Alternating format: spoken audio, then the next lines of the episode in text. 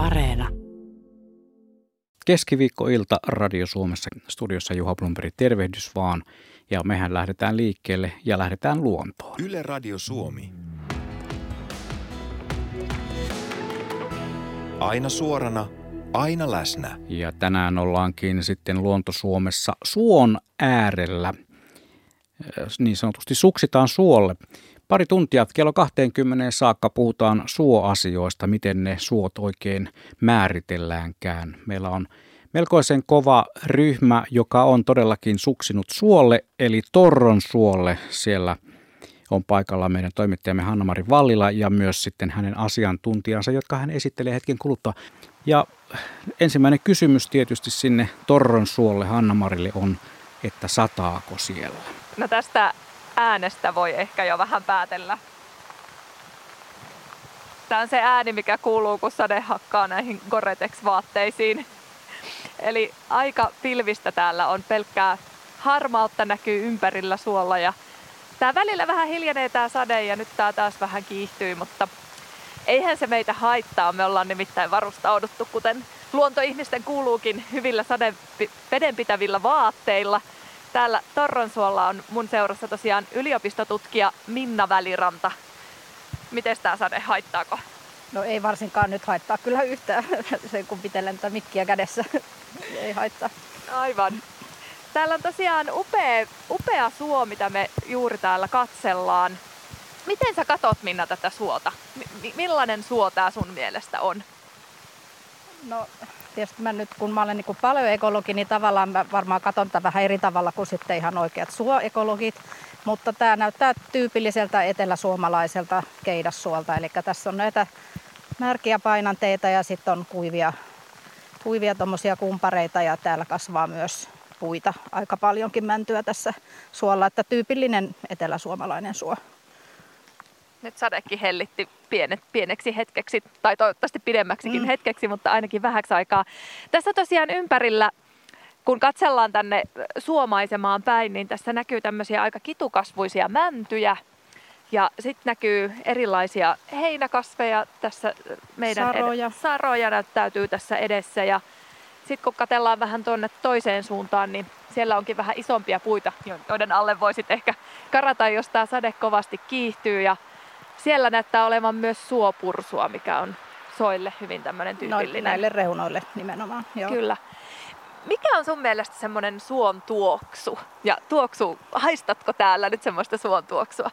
No en mä, nyt en kyllä haista, mutta se varmaan olisi nimenomaan toi suopursun tuoksu, että jos kävelee suopursun päällä, sen kasvuston päällä, niin sieltä tulee kyllä todella voimakas tuoksu. Että ehkä se on se, mikä on se tyypillinen tuoksu, mikä nyt ensimmäisenä tulee mieleen. Joo, mä kävin tuolla vähän aikaisemmin kävelemässä ja se oli erittäin vahva tuoksu heti, kun meni tuonne suopursujen päälle, niin mm. niin se tuo monia muistojakin mieleen, että se jotenkin mielessä hirveän hyvin yhdistyy tämmöiseen suolla liikkumiseen toi Aivan. suopursu. Sitten täällä näkyy pikkasen karpaloita, Aha. aika vähän. muutamia, muutamia ne on jo punaisia, mutta tietenkin joo. karpalot on vasta parhaimmillaan pakkasen jälkeen. Sitten, joo. Kyllä, ja sitten tuolla toisella puolella löytyy isoja mustikoita ja vähän juolukkaa. Että Aivan. Tämä tavallaan suo, josta saa kaikkea herkkuja, mutta sitten tämä on myös semmoista silmäkarkkia ja ihanaa on. seutua katsella. On kyllä. Ruska ei ole vielä saapunut. Öö, ei ihan ole saapunut, että pikkuhiljaa kyllä varmasti tässä alkaa noin näkee noista suovilloista, että alkaa vähän oranssiksi muuttumaan. Ja, ja sitten noin sammalit vaihtaa kanssa pikkasen väriä, noin rahkasammalet, niin ruskahan on todella kaunis suolle. Kuten tuossa Juha sanoikin, niin meille, meiltä voi nyt kysellä erilaisia soihin liittyviä kysymyksiä, mitkä askarruttaa näissä hienoissa suomalaisissa maisemissa ja miten siellä suolla esimerkiksi voisi liikkua ja kaikkea tämmöisiä, niin kyselkää ja meitä kiinnostaa myös kaikki erilaiset suomuistot ja tarinat, soihin liittyvät tarinat, niin niitä toivomme myös teiltä kuuntelijat ehdottomasti. Meillä on nyt tässä tämmöinen hetki, että meidän toinen suotutkija eksyy vähän matkalla, matkalla ei tänne. suolle. Ei sentään suolle. Ennen suota.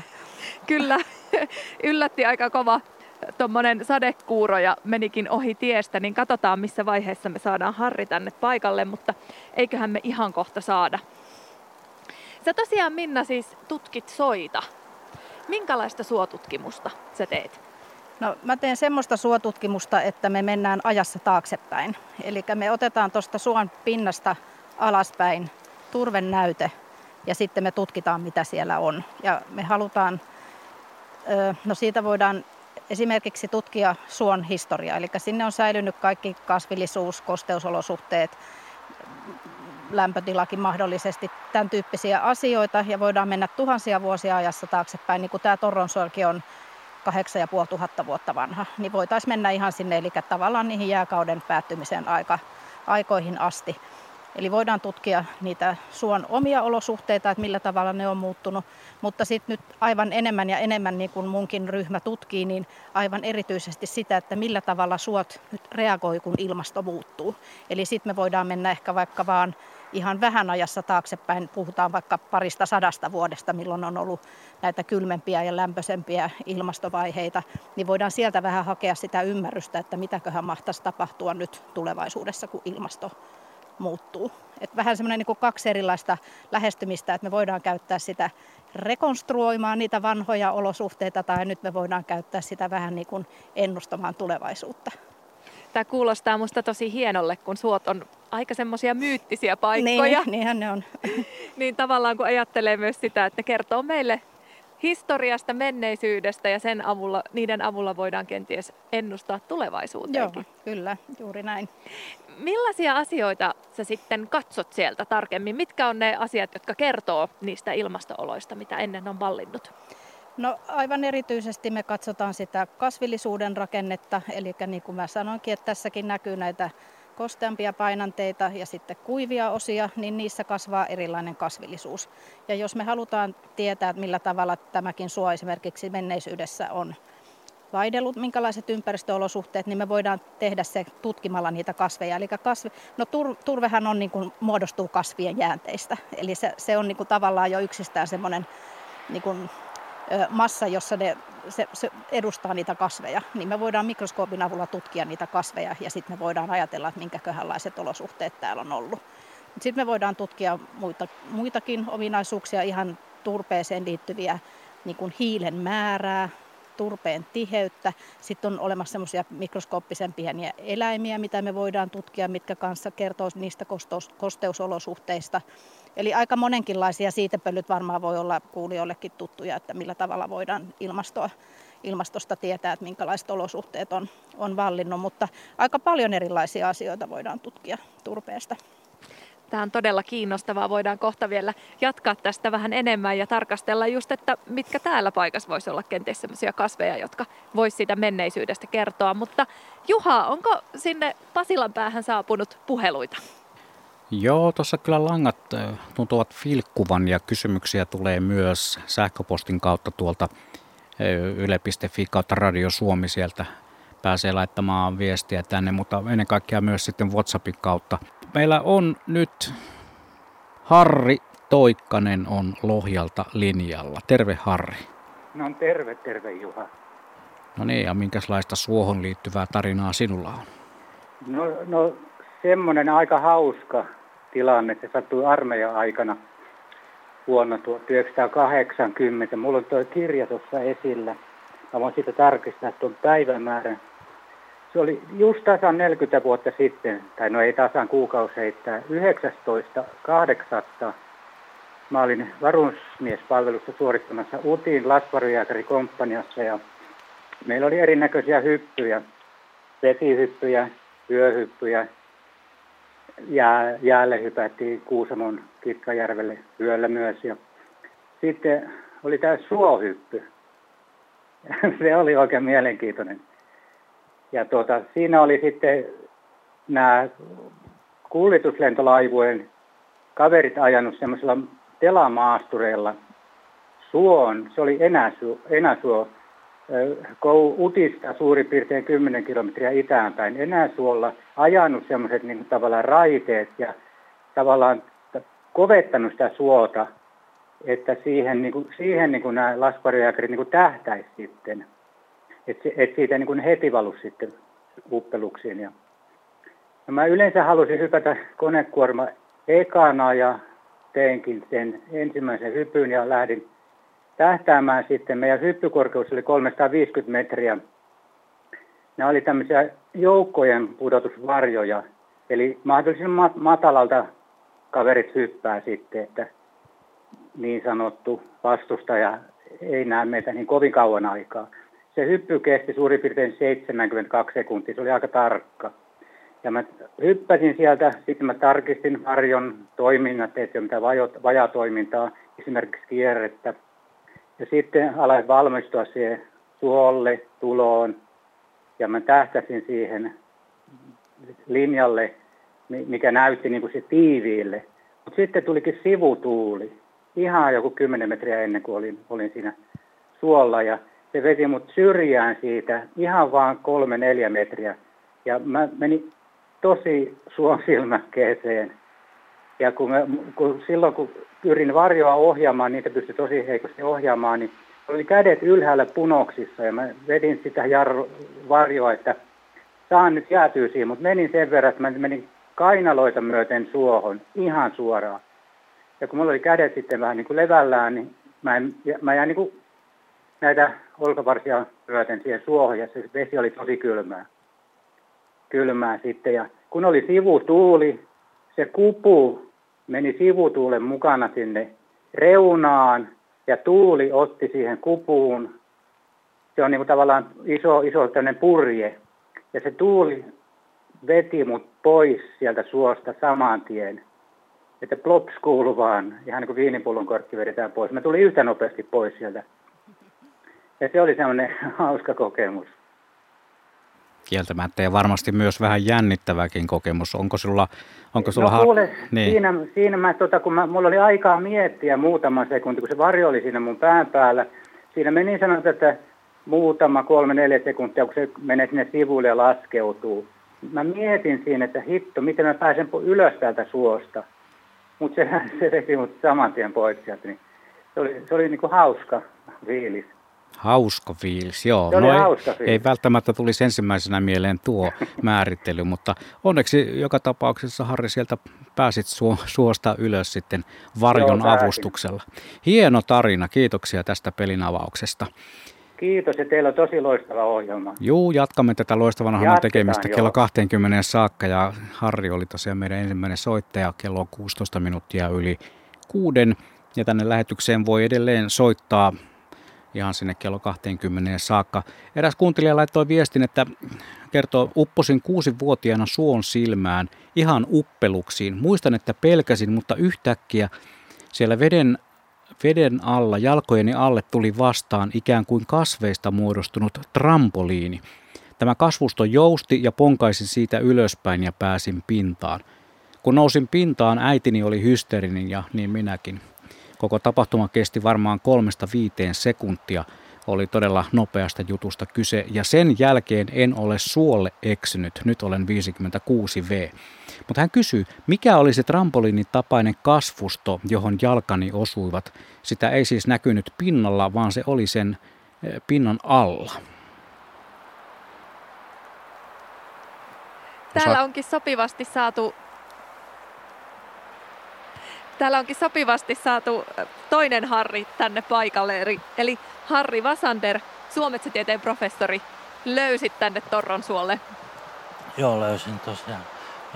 Ähtäristä lähdin puolen päivän jälkeen vähän. Tämmöiset rankkasateet sitten hidasti matkaa. Kyllä, rankkasateita täällä on ollut, mutta nyt täällä just äsken kuului tällaista ääntä meillä Minnan kanssa. Eli täällä loppusade, niin pystyy nyt jo vähän näistä sadevaatteista varistelemaan tätä sadetta pois. Mutta tässä oli äsken kysymys, eli, eli oli kaksi tosi hurjaa tarinaa suohon uppoamisesta ja molemmissa tapauksessa niistä päästiin pois kuin trampoliinilla hypäten. Eli olisiko teillä kummallakaan mitään ajatusta, että mikä se kasvusto olisi voinut olla, joka sieltä suon silmästä kuin trampoliini hyppäytti ylöspäin? Niin oliko siinä siis vettä vai oliko se tavallaan, että oliko siinä kasvit pinnalla kuitenkin? No nyt on vaikea sanoa tästä tarinasta. Niin, Osaako, oliko Juhalla siellä lisää tietoa? No ei oikeastaan se nimenomaan kuulosti siltä, että se oli pääosin vettä, mutta sitten juuri siihen oikeaan kohtaan, oikealle hollille sattui semmoinen trampoliinin kaltainen kasvusto, joka tämän kuusivuotiaan pompautti ylös sieltä suon silmäkkeestä. Minä veikkaan Saran juuri tiheätä juurikasvustoa. Entäs Harri? Niin, en mä mitään muuta keksi, Niin. keksi siinä. Et se kyllä antaa niin kuin periksi, kun kävelee helpostikin, mutta sitä ei välttämättä näe, jos siinä on vettä pinnalla. Sen tuntee sitten, kun siihen astuu. Niin mä olen tuommoista Saran maanvarsia ja juuriverkostoa kutsunut semmoisen luonnon turvaverkoksi. No niin, Siitä eikö ei se helposti, sovi tähän helposti tilanteeseen? pääse lävitse, että näkemättä paikkaa ja kuulematta tarkemmin näitä Mm. juttuja, niin tuomitaan se Joo, saroiksi. näin me tehdään. Kyllä, eli se on vähän samantyyppistä kasvustoa, mitä meillä on täällä ympärilläkin.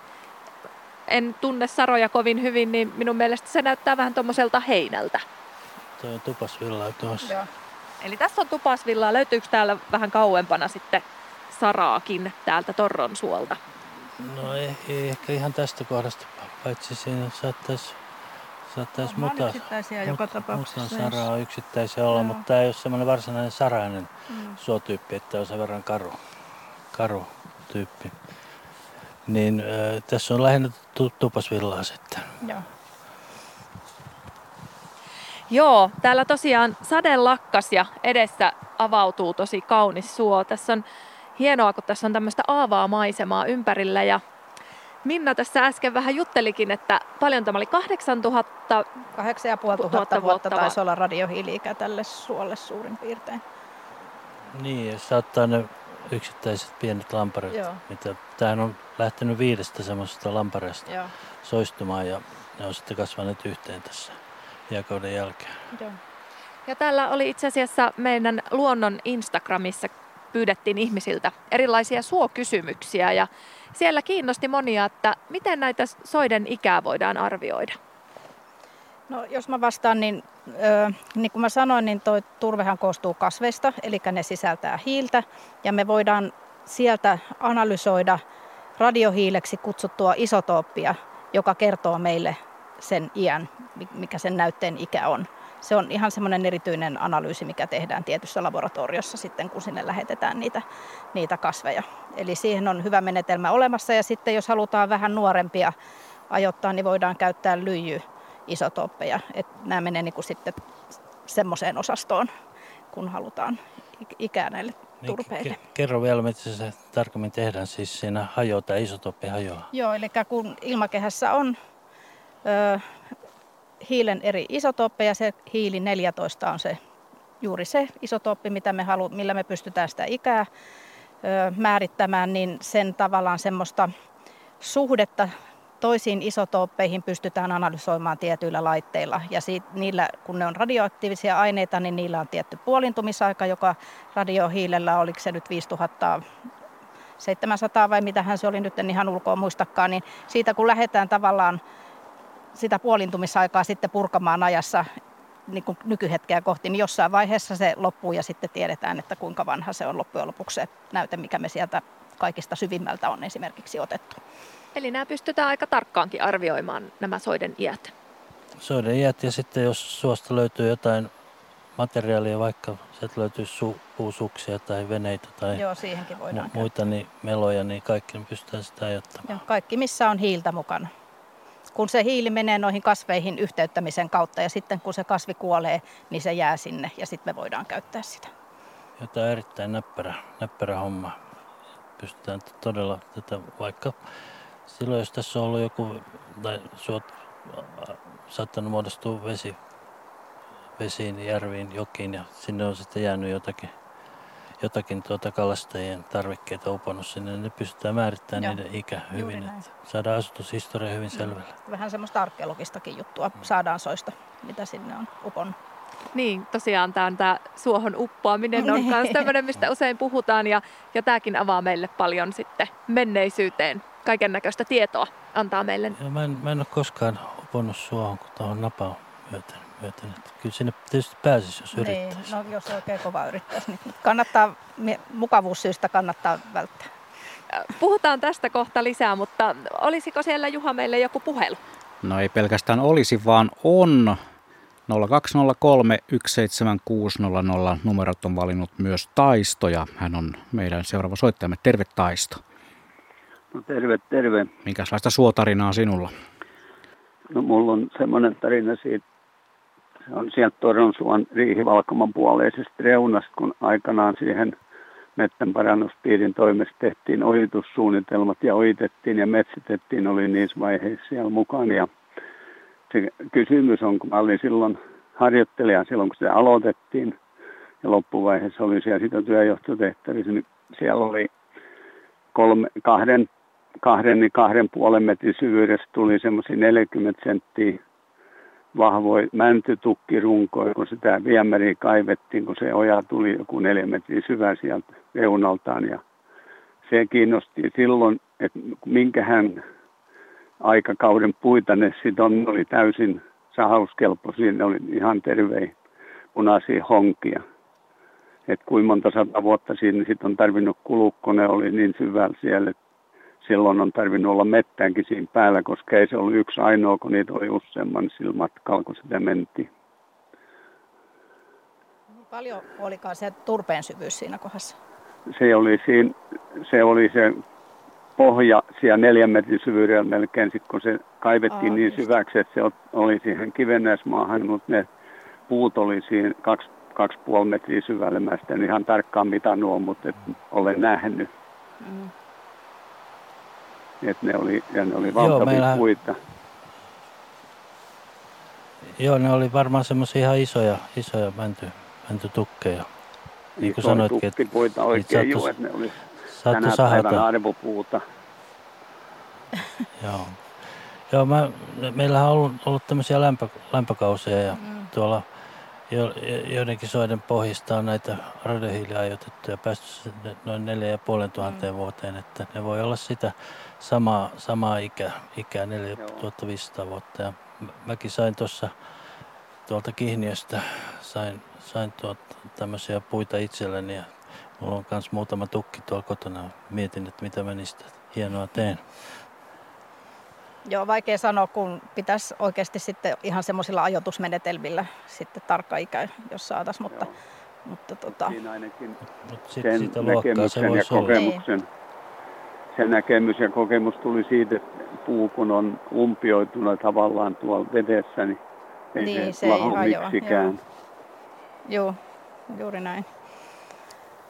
Kiitoksia Taisto. Tämä oli mielenkiintoinen kysymys myös ja lisää näitä mielenkiintoisia kysymyksiä voi tarjoilla meille numero 0203 17600 tai, tai sitten vaikka tuon WhatsAppin kautta ja kyllä nuo viestitkin studioon tulevat. Joku kuuntelija kysyy, että mikä se tämmöinen Torronsuo oikein on. No, Torronsuohan on Tammelan kunnassa, Kanta-Hämeessä sijaitseva tällainen iso suo. Siitä voisi siellä paikalla olevat kertoa tarkemminkin. Taitaa olla taitaa olla 34 kilometriä kaiken kaikkiaan, siis tämä Torronsuon kansallispuisto. Ja jos määritellään se Suomen kartalle, niin sen lähin kaupunki on Forssa. Ja mutta kuuntelijoilta tulee kysymyksiä soihin liittyen, aika mielenkiintoisia sellaisia, ja niitä voi laittaa myös lisää tänne ihan, ihan vapaasti. Eräs kuuntelija on huolissaan suopotkupallosta. Hänen mielestään se on järjetöntä luonnon tuhoamista ja se pitäisi lailla kieltää. Mitä kaikkea tuhoa se aiheuttaakaan ja mitä mieltä asiantuntijat tästä suopotkupallosta harrastuksena ovat? Harri saa vastata. Aa, mä saan vastata urheilijan. Meni oikein tämä vastaan jo. Tuota, sitähän mä olin silloin mukana, mukana kun mietittiin, että missä sitä voisi vois tehdä ja harrastaa, niin ei tietenkään tämmöisillä luonnontilaisilla soilla sitä voi tehdä, vaan esimerkiksi tuolla Kihniön Aitonevalla, siellä turpeen pohjalla tehdään sitä, tai sitten siellä pohjoisempana Taivalkoskella ja muualla, niin se on, ne on tämmöisiä soiden reuneja, joita on saatettu metsoittaa. Että, että kyllä se menee ihan muralle se, se kenttä, missä sitä tehdään. Mutta todella, kun on semmoinen oikea paikka, paikka, niin siitä ei sille luonnontilaiselle suodattu mitään vahinkoa. Ja pinta-alathan on hyvin pienet tietysti, mitä, mitä sitä tehdään. Että. Mä en näkisi sitä kyllä niin. uhkana suoluonnolla. En minäkään. Joo, täällä ei näy nyt suo potkupallon pelaajia. Pitäisikö meidän lähteä vähän käppäilemään, kävelemään tänne suolle? Tässä tuli tosiaan kysymys, että mikä tämä Torronsuo oikein on, niin osaako Harri kertoa vähän enemmän, että minkälainen tämä suo on, missä me juuri nyt ollaan? No tämähän on hyvin tämmöinen karu keidassuo, että me nyt ollaan tässä, kävellään pitkuspuita pitkin, niin näkyy hyvin näitä kermejä ja kuljuja, eli kermit on näitä mätäspintoja, joilla nuo käkkärämännyt kasvaa, vaikka ne on vaan tuommoista kahta kolmea metriä pitkiä, niin ne saattaa olla, olla tuota parisataa vuotta, 300 vuotta vanhoja sitten nämä pienet männyt tässä. Ja sitten todella täällä painanteissa, painanteissa tupasvillaa ja muuta tämmöistä ruohamaista, heinämäistä kasvistoa ja sitten märkää, niin kuin täälläkin nyt kävellään, niin aika, aika märässä mennään. Just tarkistin, että teillä molemmilla on kumpparit jalassa, että uskallaan pyytää teitä tänne kävelemään vähän suolle. Ei suo ihmiset Saappa suolle ilman, ilman saappaita lähde. Kyllä. Tota, tässä oli montaa ihmistä mietitytti tämä suohon uppoaminen. Pitääkö meidän olla nyt huolissaan tästä asiasta, kun kävellään täällä vähän märemmällä osiolla? Ei pidä, ei pidä. Minä kanssa tiedetään täsmälleen, mihin, mihin täällä pitää astua. Ei, nyt kun kävellään, niin eihän tämä upota kuin kaksi senttiä. Ei yhtään upota oikeastaan. Ja tähän auttaa sitten, kun on suotutkija, niin vähän pystyy kasvillisuuden perusteella myös arvioimaan, että kannattaako astua vai ei. Aivan. Opetetaanko teille suotutkijoille, että miten suolla kannattaa liikkua? No sitä se oppii. vähän perimätietona. Ja äkkiä sen oppii. Niin. Äkkiä oppii. miten Harri olit vyötäröön asti uponnut vai? No joo, se sillä tuolla pohjoisen märillä soilla piti testata sitä vähän. Mutta, mutta ei siinäkään mitään vaaraa ollut, että sitten vedetään niin nelinkontia pyöritään ja kontataan ja päästään vähän kuivemmalle paikalle. Onko, onko tuo se paras tekniikka, miten, jos ei satu olemaan esimerkiksi sitä laskuvarjoa selässä, joka sieltä nykäisee ilmaan, niin onko tuo se paras tekniikka, miten? Se on, että vedetään sitten niin kuin nelin, nelinkonti siellä ja, mm. ja yritetään saada, saada jalat vähän ylemmässä ja saappaat mm. ylemmässä. Et jos saappaat menee tietysti täyteen turretta, niin sitten niin. on vaikea saada pois sieltä. Joo, ja sitten no, niin kuin mulle tapahtui viime viikolla tuolla pohjoisessa, kun mä upposin toisen jalan kuohon, niin se saapas meni semmoiseen vakuumiin, että siis mä sain jalan pois, mutta saapas meinasi jäädä sinne. Se jouduttiin kiskomaan sitten ja isommilla lihasvoimilla sieltä pois. Aivan, mutta tässä on nyt turvallista kävellä ja vielä ihan nopea vinkki, että mitä te katsotte nyt tästä maasta, missä me ollaan, että mihin sen kengän uskaltaa asetella?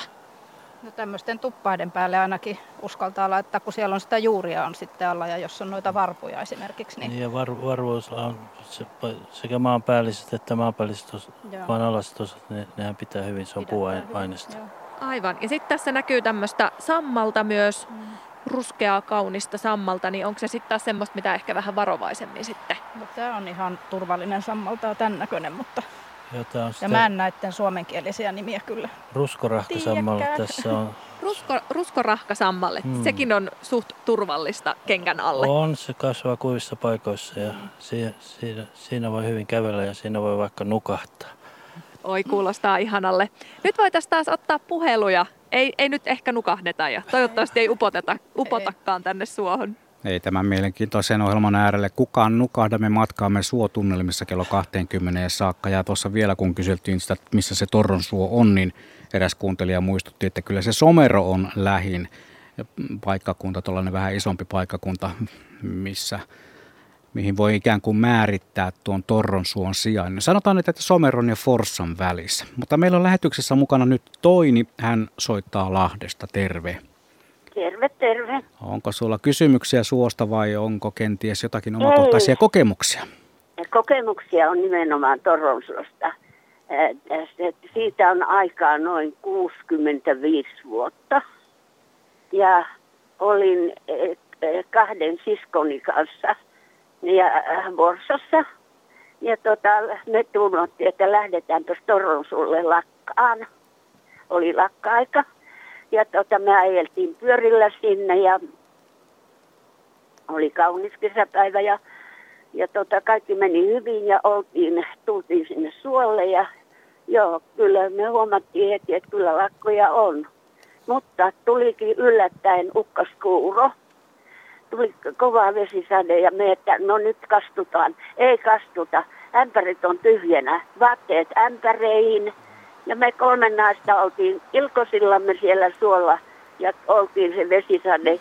Ja sen sateen jälkeen sitten pantiin kuivat vaatteet ämpäristä päälle ja jatkettiin lakankeruuta. Ihan mahtava tarina. Se, se oli kyllä huvittava juttu.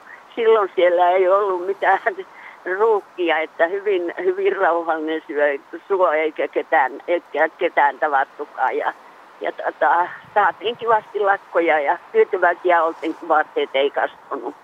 Pantiin vaan ämpärit päähän ja vaatteet, vaikka olikin siellä ämpärissä, ei haitannut.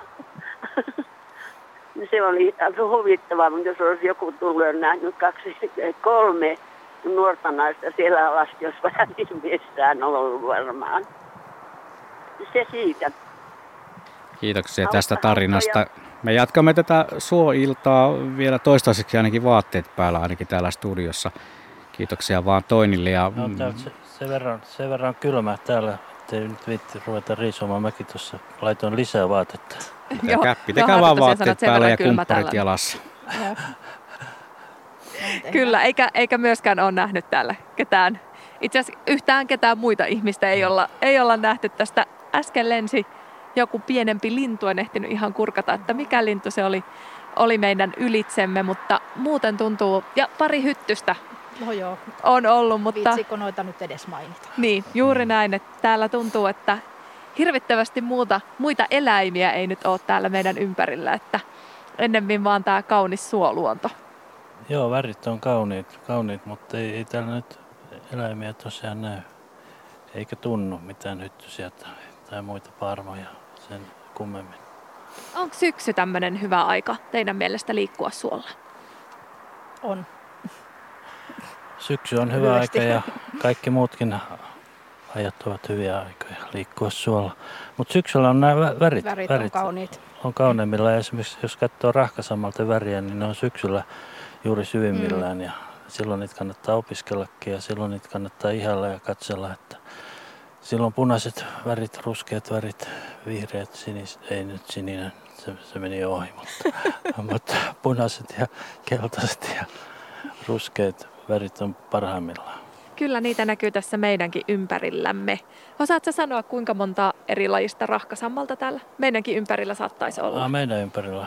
Kyllä tässä tuota, tehdään pieni kierros, niin lähemmäs kymmenen, mm. melkein kymmenen voidaan mm. päästä. Et meillähän on Suomessa 40 lajia rahkasammalia ja Euroopassa on 60 lajia. Sitten, et, et, aika paljon on Suomessa tätä eurooppalaista lajistoa. No, tämän tyyppisellä suolla itse asiassa noi, toi sama lajisto on voi sanoa niin kuin helppo, että pääsee aika nopeasti semmoiseen kymmeneen lajiin, mistä pystyy heti sanomaan, että tässä on tätä, tässä on tätä, ihan täältä niin kuin katsomalla täältä korkeuksistakin. Niin tästä se varmaan kannattaa aloittaa. Joo. Ja nimenomaan rahkasammali ja sammalet on varmaan tämmöisiä yleisiä suolajeja, jotka tulee monelle heti mieleen suosta. Niin ja nehän oikeastaan tekee tämän suon niin. sitten. Että se turve on tätä sammalmassaa, mikä sitten pikkuhiljaa painuu sinne alaspäin. Ne on semmoisia isoja vesivarastoja, jotka varastoi sitten vettä täällä ja pitää... pitää ja hiilivarastoja. No hiili tietysti. Eli nimenomaan se rahkasammal on se, mikä tekee suon. Näin voisi sanoa. Ainakin tämän tyyppisen suon. Hmm. Joo. Voitaisiin ottaa taas seuraava puhelu tähän väliin. Näin me tehdään ennen sitä vielä tulee terveiset sinne Harrille Suolle ja suuret kiitokset vielä erinomaisesta kenttäkurssista täällä kotimatkalla kuunnellaan Suoiltaa. Toivottaa Soiden luonnonvarasuunnittelun kenttäkurssin opiskelijat. Eli palaute on näissä meidän ohjelmissamme nopeita, nopeita toimintaa. Kaarina on Lappeenrannasta meidän seuraava soittajamme. Terve. No niin, hei. Hei vaan. Kysymykseni liittyy soiden ennallistamiseen. Eli kun soita ennallistetaan, niin palaako sinne tämä suomuurain kasvusto? Nimittäin muistoni on tuolta Oulun Pyhäjärveltä. Ja siellä on Lohvanjoen asutusalue. Ja sen reunamilla siellä oli sellainen valtava suo, joka sitten ilmeisesti kuivatettiin. Muistan, kun olin noin viisi vuotiaana siellä suola äitini kanssa keräämässä suomuuraimia eli lakkoja. Ja niitä oli silmän kantamattomin täysin, aivan keltaisena se valtava alue. Mites näille sitten kävi, kun ne kuivatettiin? Ne häipys.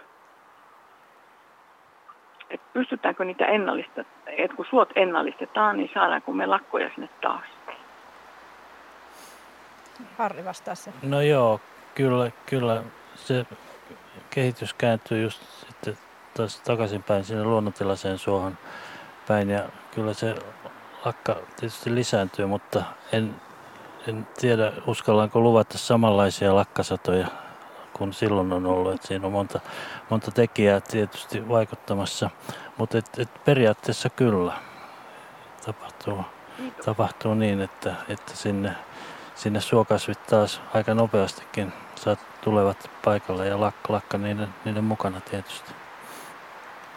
Nimittäin suomuira on Tällä- valtava ihana marja. No sehän Se on par, Tänä parhaimmista. vuonna oli erittäin hyvä vuosi. Joo, tänä vuonna sitä oli paljon.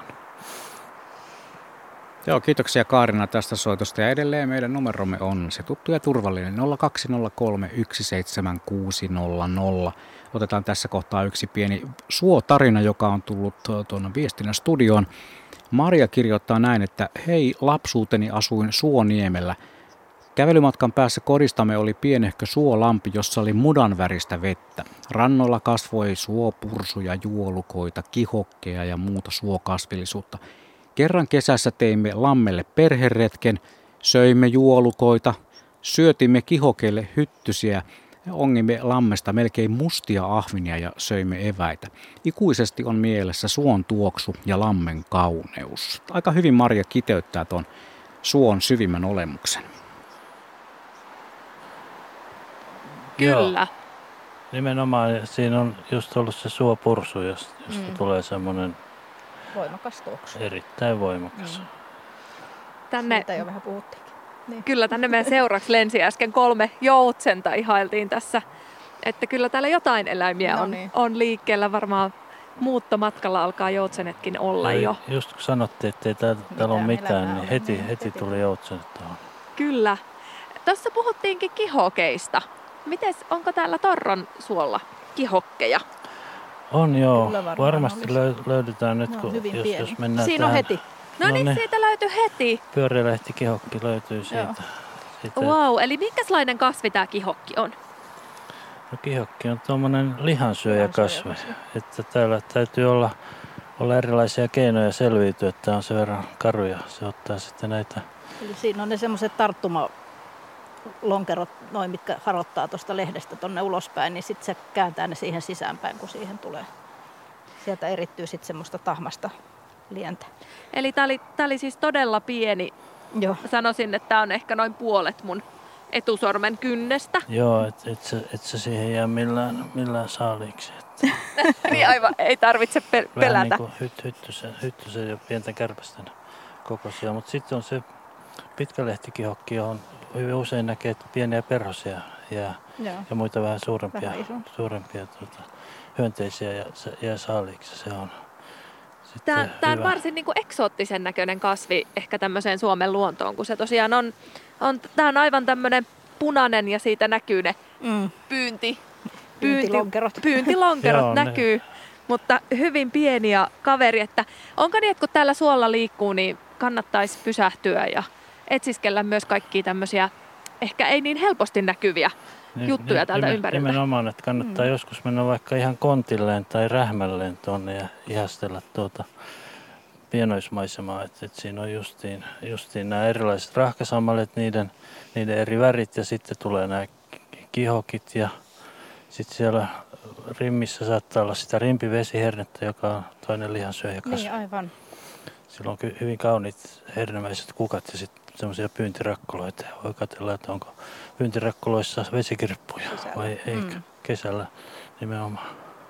Ja täällä heti ruvettiin kaikki katselemaan jalkoihimme, että mitä muuta, mitä muuta hienoa täältä löytyisi. Toinen kysymys, mikä meidän luonnon Instagramissa, kun tosiaan kyseltiin vähän suohon liittyviä kysymyksiä sieltä, niin nousi paljon esille, oli se, että kuinka syviä suot on. Onko tämä oli nyt syvin kohta 12 metriä 12 vai? metriä. Tää on kai, onko tämä Suomen syvin?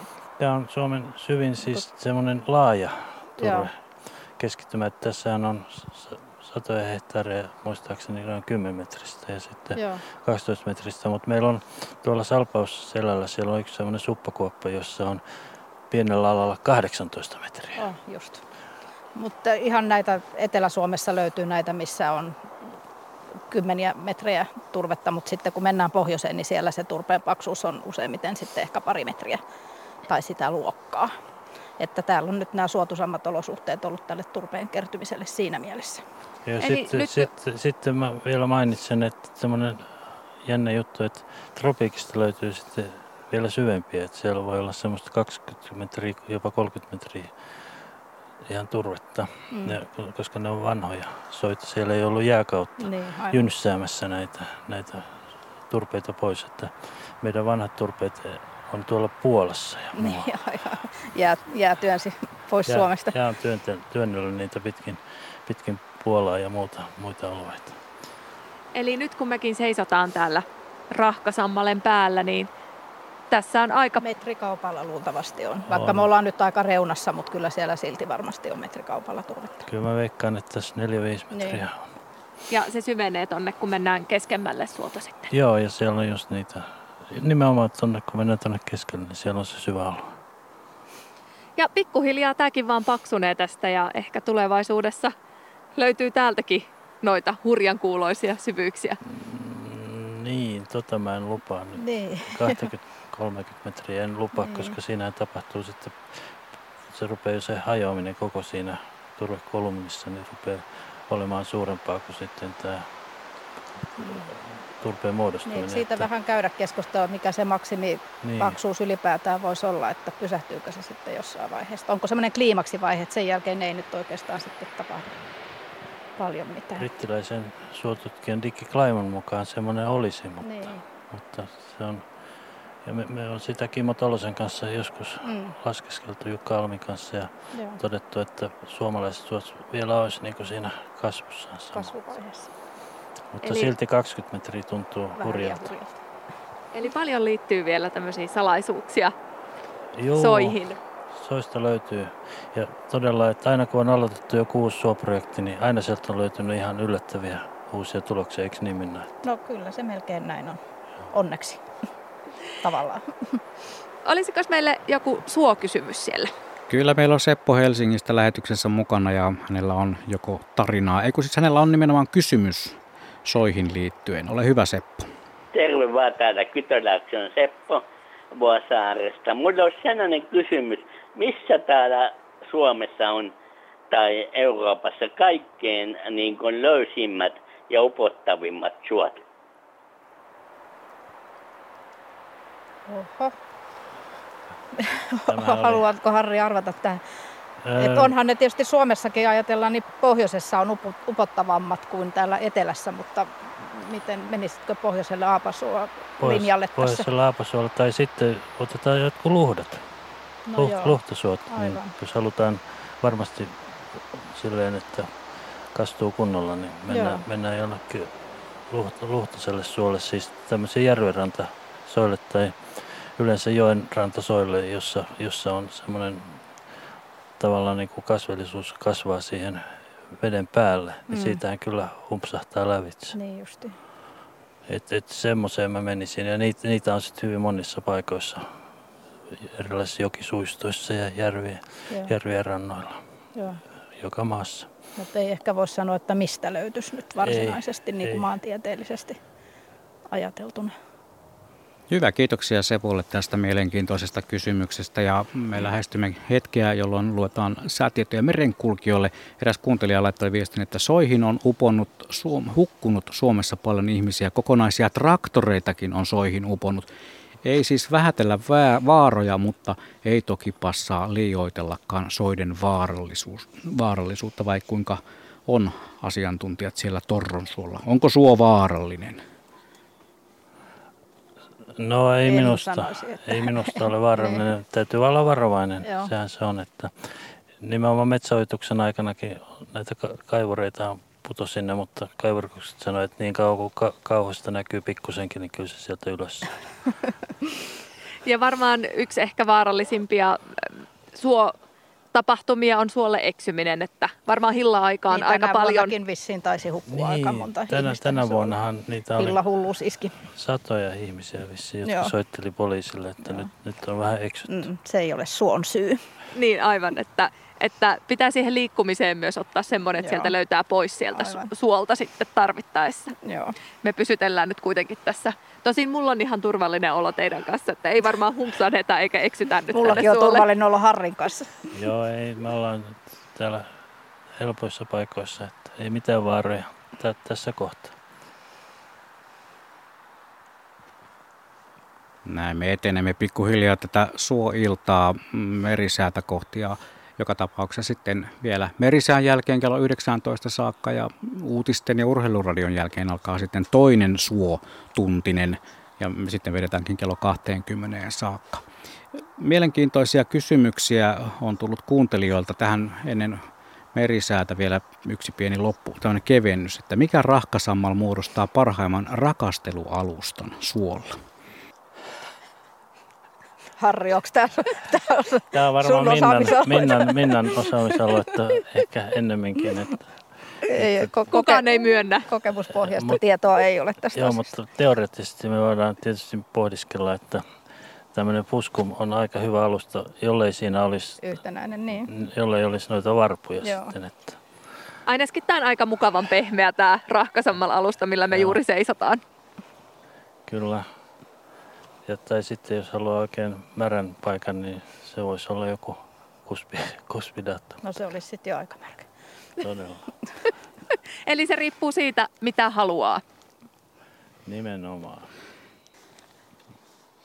Täällä, täällä ollaan ja nyt itse asiassa suotutkija lupasi esittää meille suopalidromin. Niin, Pasi Heikorelta kyselin, että onko hänellä suopalindromeja. Hän mulle pari lähetti ja yritän nyt muistella, kun täällä sato, sato vettä eikä paperi toimi eikä kynä toimi, mutta eräs suopalindromi oli muistaakseni tällainen. Sammalessa lojuu ujo lassie lammas ja sama toisinpäin. Sammalessa lojuu ujo lassie lammas. Täällä ei lampaita kyllä näy. Ei, tämä ei aivan pidä paikkaansa, mutta pidän kyllä tästä palidromista suuresti.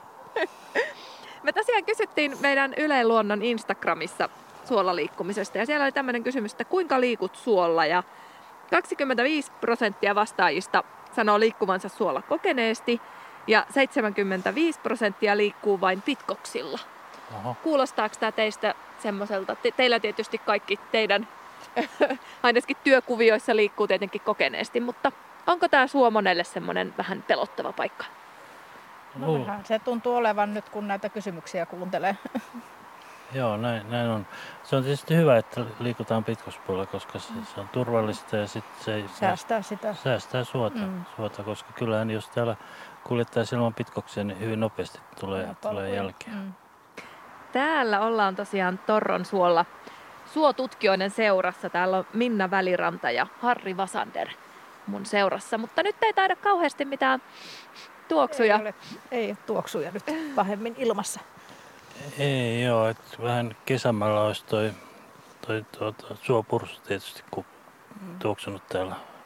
Mutta kyllä siitä vieläkin tulee pikkusen, mutta ei. Vähän tallomaan sinne, niin, Niin, sieltä, jos menisi sinne tosiaan tallomaan tai sitten niitä oikein hypistelisi näitä. Niin, hypistelisi. Joo. Kyllä. Täällä sade on onnekkaasti loppunut jo. Itse asiassa lähetyksen alussa satoi aika kovasti, mutta sitten se aika nopeasti loppuikin. Ja nyt täällä on harvinaista, täällä näkyy pieni, pieni alue sinistä taivasta. Se tosin tuossa kiitää aika, aika nopeasti ohi. Täällä on muuten hyvin harmaata ja ehkä vähän tuommoiset uhkaavatkin, mutta Mm. kauniit pilvet taivaan rannassa. Täällä suollahan maisema avautuu tosi aukeana tässä ympärillä, että pystyy ihastelemaan tonne kauemmaskin noita pilviä. Ja ei ole vielä mikään hirvittävän hieno ruska, aika vihreää vielä on täällä ympärillä, mutta rahkasammaleet tuolla suolla loistaa ruskean sävyissä, että kyllä täällä jotain värejäkin on. Ja ollaan tosiaan Torron suolla ja tämä itse asiassa viettää nyt 30-vuotis syntymäpäiväänsä, eli tästä kansallispuistoksi julistamisesta tai kansallispuiston tekemisestä tästä Torronsuosta on nyt 30 vuotta ja nyt voitaisiin ottaa toinenkin synttärisankari itse asiassa tänne linjoille, eli me voitaisiin ottaa Rauno Ruuhijärvelle tässä puhelu. Hän on oikeastaan tämmöisen suomalaisen suon tutkimuksen pioneeri tai varmaan oikein elävä legenda ja täyttänyt juuri 90 vuotta. Onko Rauno siellä puhelimen päässä? On. Suuret onnittelut. Kiitos, kiitos. Joo, minu, minulta myös. Että terveiset täältä Torronsuolta. Terveisiä vaan. Ja täällä on mukavaa. Ei ole mikään parempi paikka tämmöiselle suotutkijalle soitella kuin tietenkin toiselta suolta. Miten vietit syntymäpäivää? No, kyllä se oli vähän näissä koronan merkeissä, että ei sitä kovin paljon vietetty, mutta sen sijaan kyllä vietettiin tätä, tätä Suomen luonnon päivää lauantaina, siis ennen, ennen tätä syntymäpäivää jo. Ja, ja silloin meillä oli tuolla Kumpulan kasvitieteellisessä puutarhassa tapaaminen, jossa oli, oli 30 henkeä paikalla, että me uhmasimme, uhmasimme koronasääntöjä.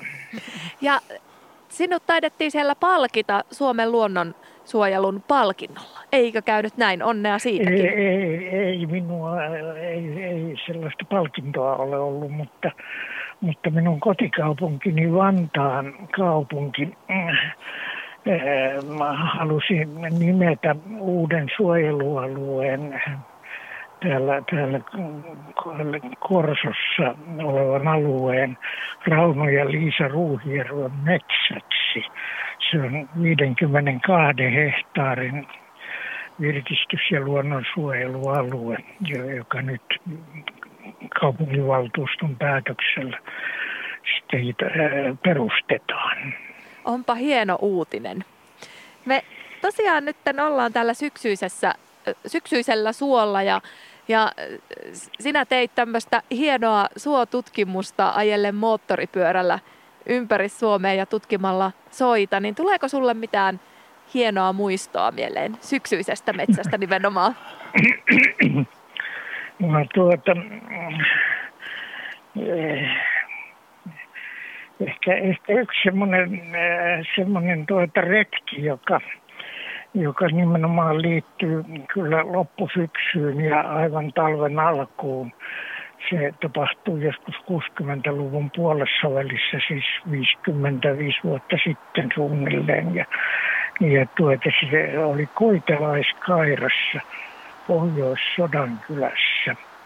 Olimme yhdessä, olin yhdessä Seppo Eurolan, joka oli tutkijatoverini ja oululainen professori sitten myöhemmin, niin hänen kanssaan siellä ja me olimme valinneet sellaisen hetken, jolloin nämä koitelaiskairan suuret rimpisuot jäätyvät ja niitä pitkin pääsee helposti liikkumaan. Ja tarkoitus oli tutustua tähän alueeseen, jota yritettiin silloin jo saada suojelualueeksi. Ja ja tämä, tämä retki oli kyllä tämmöinen, tämmöinen vähän urheilullinen ja ja ehkä vähän uhkarohkeakin, mutta, mutta tuota, kyllä, se, kyllä me pari päivää siellä kuljimme näitä jäisiä rimpiä pitkin ja se meni liukkaasti, mutta varjelle kun me jouduimme sitten rämeelle, mättäiselle rämeelle ja siellä oli, oli parikymmentä senttiä lunta eikä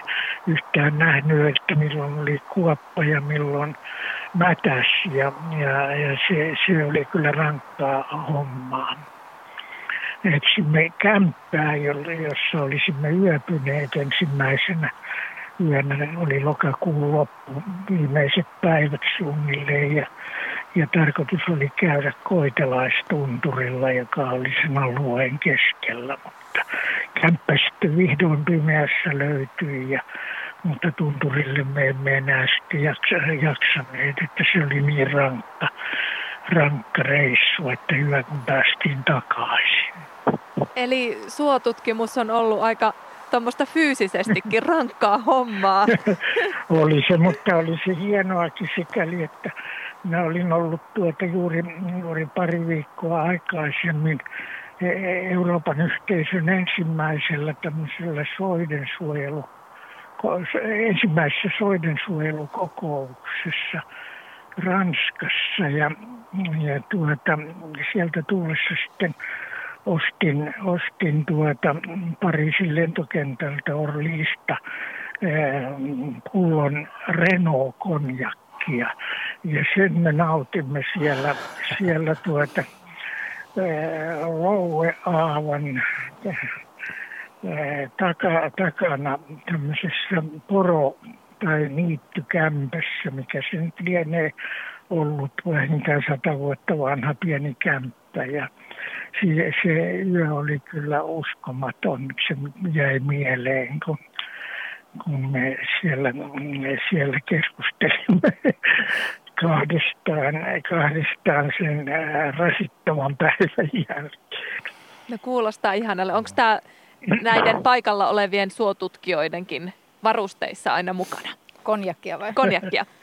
Mm, joskus har, jotain pientä voi olla. Mutta... Harvoin se on, että harvoin se on, se, harvoin se näin on, mutta, mm. mutta sillä kertaa se oli tarpeen. Niin. Tur, turveviskiäkin saattaa olla tietysti. Niin, turve... viski on myös hyvä. Turveviskiä nimenomaan. Niin. Totta, sopii. Saanko mä kysyä Rauno sulta, sulta, kun täällä on moni, moni pelännyt tätä suohon uppaamista ja sä et siellä, siellä tuota, Märki Rimpikäsi luopunut. Oletko koskaan mennyt kovin syvälle tuonne suohon? No ei, ei oikeastaan vyötäröä syvemmälle tai ehkä, ehkä kerran kainaloita myöten. Rauno pani kyllä paremmaksi nyt. niin. Harri oli vaan vyötäröinä. Mä oon ollut vaan vyötäröinä saakka, joo. joo Tästä joo, pitää järjestää jotkut kilpailut teidän suotutkijoiden kesken. Se, se, se oli kyllä lähde, jossa, jossa minä menin tuota kainaloita myöten, mutta se oli pieni lähteen silmä, mutta, mm. mutta tuota, kyllä se aika yleistä oli, että silloiset kumisaappaat oli vähän lyhyempi vartisia kuin nykyään ja, ja tuota, kyllä ne kastuivat monta kertaa. Sä olet tosiaan tutkinut vuosikymmeniä suomalaisia soita ja myös suojellut soita. Niin minkälaisissa, miten sun mielestä Suomen soit, suot tällä hetkellä voi? Ja minkälainen on tilanne Suomen soiden suhteen? No mä olen, olen kyllä vähän huolissani tällä hetkellä, että mehän olemme kyllä saaneet aika paljon aikaan soiden suojelussa toista miljoonaa hehtaaria – soita on suojeltu, mutta, mutta kun samanaikaisesti on yli 5 miljoonaa ojitettu. Ja, ja tuota, nyt vasta 30-40 vuotta tämän, tämän tuota, ojitus työn jälkeen, niin nämä alkaa näyttää siltä, että ei se ojitus rajoitukaan pelkästään niiden ojien läheisyyteen, vaan vaan se alkaa tuntua näillä, näillä niin sanotuilla luonnontilaisilla soilla, jopa, jopa näillä suojelusoilla. Ja, ja tuota, se johtuu tietenkin siitä, että, että niille ei enää tule sitä valumisvettä sillä tavalla kuin ennen, vaan se johdetaan ojia pitkin vesistöihin. Ja, ja, ja sitten nämä äh, suot, nimenomaan aapasuot, joita on Pohjanmaalla ja Lapissa, niin ne alkavat kuivua. Ja niiltä äh, kuivumisen ohella ravinteet vähenevät tai hautautuvat sinne turpeen sisään ja, ja sillä tavalla soiden monimuotoisuus myös alkaa hävitä. Että me olemme nyt semmoisen huolestuttavan tilanteen edessä, että ei enää, enää tuota yksinomaan voida perustaa uusia suojelualueita, vaan täytyy myös, myös ennallistaa näitä entisiä alueita ja koittaa pelastaa jopa niitä suojeltuja soita. Ja tämä koskee nimenomaan näitä aapasoita.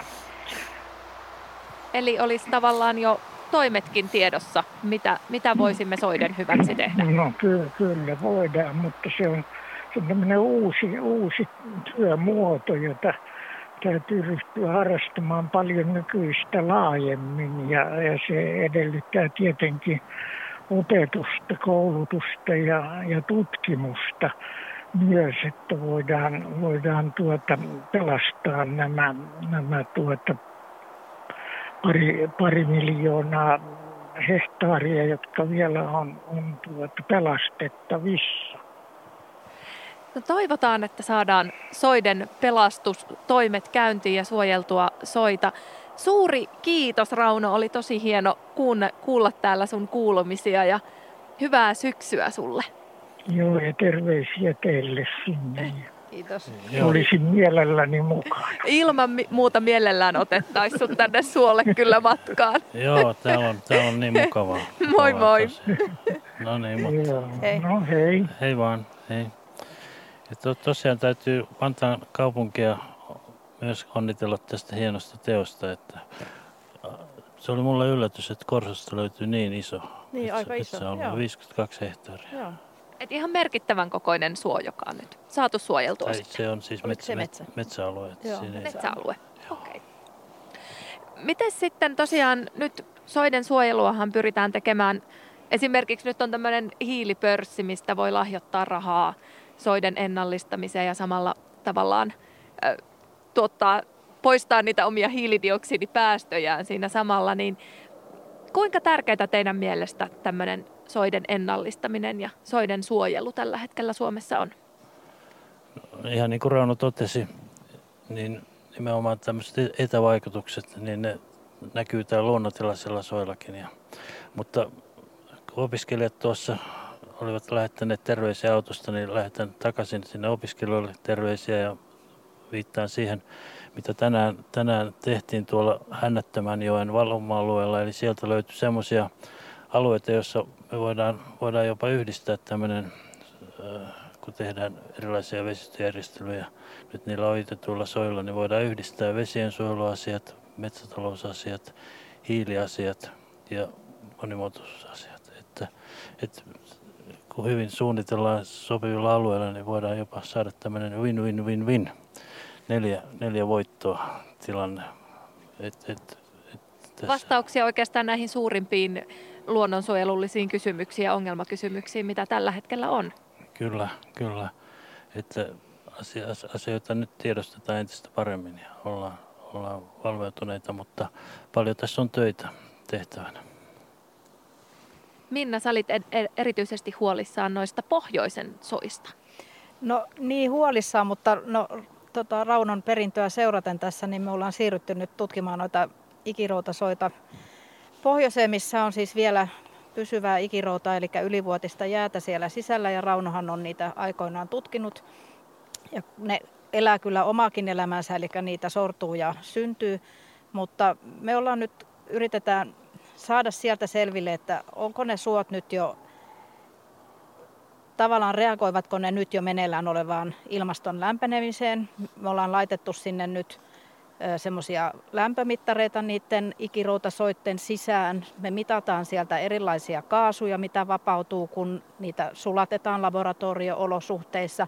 Me ollaan tutkittu näillä paleoekologisilla menetelmillä vähän niin kuin ajassa taaksepäin, että onko lämpö siinä ilmas, ilmastovaiheena, niin millä tavalla nämä ikiroutasuot on silloin ö, käyttäytyneet ja niin kuin mä sanoin, niin me haetaan vähän sitä ymmärrystä sitten tulevaisuuteen, mutta palsasuothan on täällä, mit, nämä palsasuot tai nämä ikiroutasuot, mitkä meillä Suomessa on Lapissa, niin ne on sitä eteläisintä ö, tavallaan vyöhykettä, missä ikiroutaa ylipäätään voi esiintyä. Eli kyllähän ne tietenkin on myös ensimmäisenä vaaravyöhykkeessä sitten, kun ilmasto lämpenee. Niin meillä on nyt aika paljon tutkimuksia meneillään sitten siellä. Nämä suot tosiaan on monella lailla luonnolle tärkeitä, mutta täällä kun ollaan nyt Torron suolla, tuossa äsken lensi nyt yksinäinen joutsen meidän No, takaa no, ja tässä aukeaa tosiaan tämmöinen hirvittävän kaunis aukea maisema, missä on käppyrämäntyjä ja nyt kun alkaa ehkä vähän valokin muuttua, niin alkaa tuolta noin erinäköiset heinät niin loistaa oransseina tuolta, niin kyllä tämä mun mielestä on ihmisellekin hirvittävän tärkeä ympäristö, että tämmöisiin maisemiin pääsee välillä olemaan ja ihastelemaan ja ehkä vähän just niitä kumisaappaita upottamaan mm. sinne sammaleeseen. Tepastelemaan. Joo, ilman muuta. Ilman muuta tämmöinen puoli, puoli tuntiakin täällä niin riittää kyllä semmoiseen rauhoittumiseen. Voitaisiin ottaa kysymys nyt tähän väliin. Joo, meillä on tullut kysymyksiä tosi paljon kuuntelijoilta muun muassa WhatsAppin kautta, mutta tähän kohtaan me otamme suotarinaa Leppävirralta. Meillä on puhelimessa Erkki, terve. Terve, terve. Ole hyvä, kerro tarinasi. Joo, mä olin laskuvarojääkärikoulussa vuonna 68 kurssilla seitsemän ja siellähän aina suolle hypätään joka kurssilla ja no me hypättiin sitten suolle ja minun edellä hypännyt kaveri, niin kuinka ollakaan hän putosi tällaisen suon silmäkkeeseen ja äh, kun rinkan kanssa hypättiin tai repun kanssa, reppu oli toisella puolella suon silmäkettä, Korhosen veksi oli suon silmäkkeessä, kädet levällään, ettei uponnut syvemmälle ja varjo oli toisella puolella. Ja eihän hän päässyt siitä mihinkään muuta kuin sitten kaveritten kanssa vedettiin sieltä suon silmäkkeestä ylös. Että semmoinen näkyy oleva, että liekö kuinka monta laskuvuoron jääkäriä niissä suon silmäkkeessä ollut sitten. että loppu Joo, hyvin, kaikki hyvin. Jos la, laskuvarjalla tullut tulee, niin voi tömähtää aika syvällekin joskus. Mutta siinä oli varmaan semmoinen, olisiko ollut semmoinen ruopakulupinta, pinta, sitten semmoinen musta pinta, johon, johon sitten no, ei mennyt ihan läpi. Se, se vei, vei ihan läpi, että siinä oli tuota, varmaan siitä ei niin kuin erottanut siitä, että onko siinä, siinä tuota silmäkettä vaiko eikö. Ja, mutta sinne niin. vaan kaveri uppos sinne ja eipä siinä ollut muuta. Onneksi meitä oli sitten, tultiin, toinen veti toiselta puolelta varjosta ja toinen veti rinkasta, repusta toiselta puolelta, niin saatiin veksi sieltä silmäkkeestä ylös. Ja ei kun matka jatkuu. No niin, niin se pitää. Näitä tuntuu olevan näitä suohon putoamisia tavalla tai toisella, mutta tuo on aika eksoottista tuollainen laskuvarjolla suon silmäkkeeseen joutuminen. Aika moni suolla enemmän liikkunut henkilö on saattanut myös oman osansa siitä suon vesiaineksesta saada saappaidensa sisään. Äsken aikaisemmin puhuttiin kihokeista, ne nousivat esille ja Soili laittoi tällaisen viestin, että hän on, hän on hankkinut hiilin, hiilinieluksi 10 hehtaaria ranualaista suota ja hän on antanut kiinteistölle nimen Suksissuolle. No siellä kasvaa kihokkia, joka lienee nyt trendikasvi. Hän kysyy, että vahingoittaako tai haittaako sen kerääminen aluetta ja kuinka nopeasti kanta uusiutuu mahdollisesta keräämisestä. Kihokkiahan tosiaan kerätään talteen ja se on aika arvokaskin tuote. Näin kysyy siis Soili, mitä sanoo joukkueemme Torronsuolla. Harri vastaa Joo, me, Siitä on olemassa ihan tämmöiset ohjeet ja säännöt, että pitää jättää, jättää tarpeeksi niitä kihokeita sinne keräämättä, ettei kerää kaikkea ja kyllä ne sitten uudistuu siemenistä, että, että, että katsotaan vaan, että ei oteta kaikkea, vaan sinne jätetään sitten reippaasti niitä, niin, niin ei, ei, ei ne sillä tavalla häviä. Tässä oli jännä tosiaan, kun kysyinkin äsken noista kihokeista, kun tallusteltiin tuolla suolla, niin hetihän niitä löytyi sieltä jalan mm. juuresta, kun no, vaan ne on niin pieniä. niin. Mutta ilmeisesti aika yleisiä Joo. soilla Kyllä. on. Niin ja sitten voisi kuulijoille vielä, vielä niin kuin, aha, otetaan puhelu sitten. Joo, otetaan, siellä löytyisi puhelu, voidaan ottaa toinen puhelu tähän väliin vielä. Näin me tehdään. Sipoosta soittaa Liisa ja hänellä on kysymys, joka liittyy suolla liikkuviin eläimiin, vai kuinka Liisa? Terve. Terve, terve. Joo, itse asiassa suolla selviytyviin eläimiin, eli että soveltuuko suo elinympäristöksi sillä tavalla eläimille, että siellä voisi ihan pesiä. Itse kun liikuskelen täällä Sipoon soilla, niin siellä tulee vastaan hirviä, merikotkia, kaikenlaisia kulkijoita. Mutta että soveltuuko suo eläimelle kotipesäksi tai kotipaikaksi, että voiko sinne perustaa että asuuko niissä lampareissa, missä on enemmän vettä, niin minkälaista porukkaa ja tavallaan sitten myöskin siellä tota, sammalikossa, niin minkälaista porukkaa suolla voisi asua? että minkälainen elinympäristö suo voisi olla? No suo on, on tietysti vähän erilainen ympäristö kuin, kuin moni muu paikka, mutta esimerkiksi noissa vesiallikoissa, niin niissähän elää erilaisia hyönteisiä hyvin runsaasti ja esimerkiksi sudenkorentoja ja tämän tapaisia. Se on niille erittäin hyvä elinympäristö ja sitten tietysti... Ja kuivissa mättäissä muurahaisia. Muurahaiset on nimenomaan soilla yleisiä, yleisiä että sen pystyy itsekin tunnistamaan heti, jos menee semmoiselle kuivalle mättälle ja siinä kasvaa, eväitä, niin. kasvaa tätä karhunsammalta, rämekarhunsammalta, niin siinä on varmasti niin sanottu kusiaisten pesä. pesä. ja sen tunnistaa hetkessä. Kesällä varsinkin. Ja sitten tuota, tietysti linnut. Linnut pesi suolla. Meillä on paljon, paljon suolintuja, jotka, jotka on riippuvaisia tästä petisestä suoympäristöstä. Että, ja sitten saattaa olla erilaisia myyriä tuolla sammalikossa, jotka siellä tulee toimeen. Että kyllä täällä suolla elää paljon eläimiä ja sitten tietysti nämä erilaiset hajottajaeliöt. Esimerkiksi Suomen luonnon tärkein eläin kunttamato elää täällä, eli tämmöinen änkyrimato, joka hajottaa, hajottaa tuota, turvetta ja muuta aineista.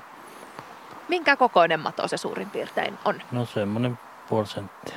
Eli aivan pieniä Pieni, ne pieni. on tuolla, kuinka syvällä ne sitten on tuolla tekemässä sitä hajoitustyötä? No ne on siinä hapellisessa kerroksessa, ettei ne sinne hapettomiin mene. Tuossa pintakerroksessa. Ei niitä täällä suolla nyt niin hirveän paljon ole, mutta ihan sopivasti, että ne suorittaa semmoista hajotuksen ensiasteita. Miten sitten sammakkoeläimiä? Löytyykö täällä kuinka paljon niin tämmöisiä ja, kosteassa viihtyviä. Aina, ky- olen ainakin itse nähnyt ja käärmeitä myös. Käärmeitä ja sammakoita. Täällä näkee, näkee ihan, ihan tämän normaali sammakon ja sisiliskoja on paljon täällä. täällä ja rupikonnia. Ja Linnehän totesi, että, että tämä on tämmöisten kauheiden, kauheiden hirviöiden asuinaluetta niin kuin rupikonnat. Ja muut. Ja hän antoi sitten nimenkin, tieteellisen nimen Rubikonalle Bufo Bufo hänen ranskalaisen ystävänsä mukaan, koska tämä Rubikona oli hänen mielestään maailman inhottavin olento niin kuin hänen ystävänsäkin. No nyt ei olla kyllä nähty, nähty sentään rupikonnia, mutta voisi ajatella, että tämä on itse asiassa aika hyvä ympäristö erilaisille eläimille tämä suo.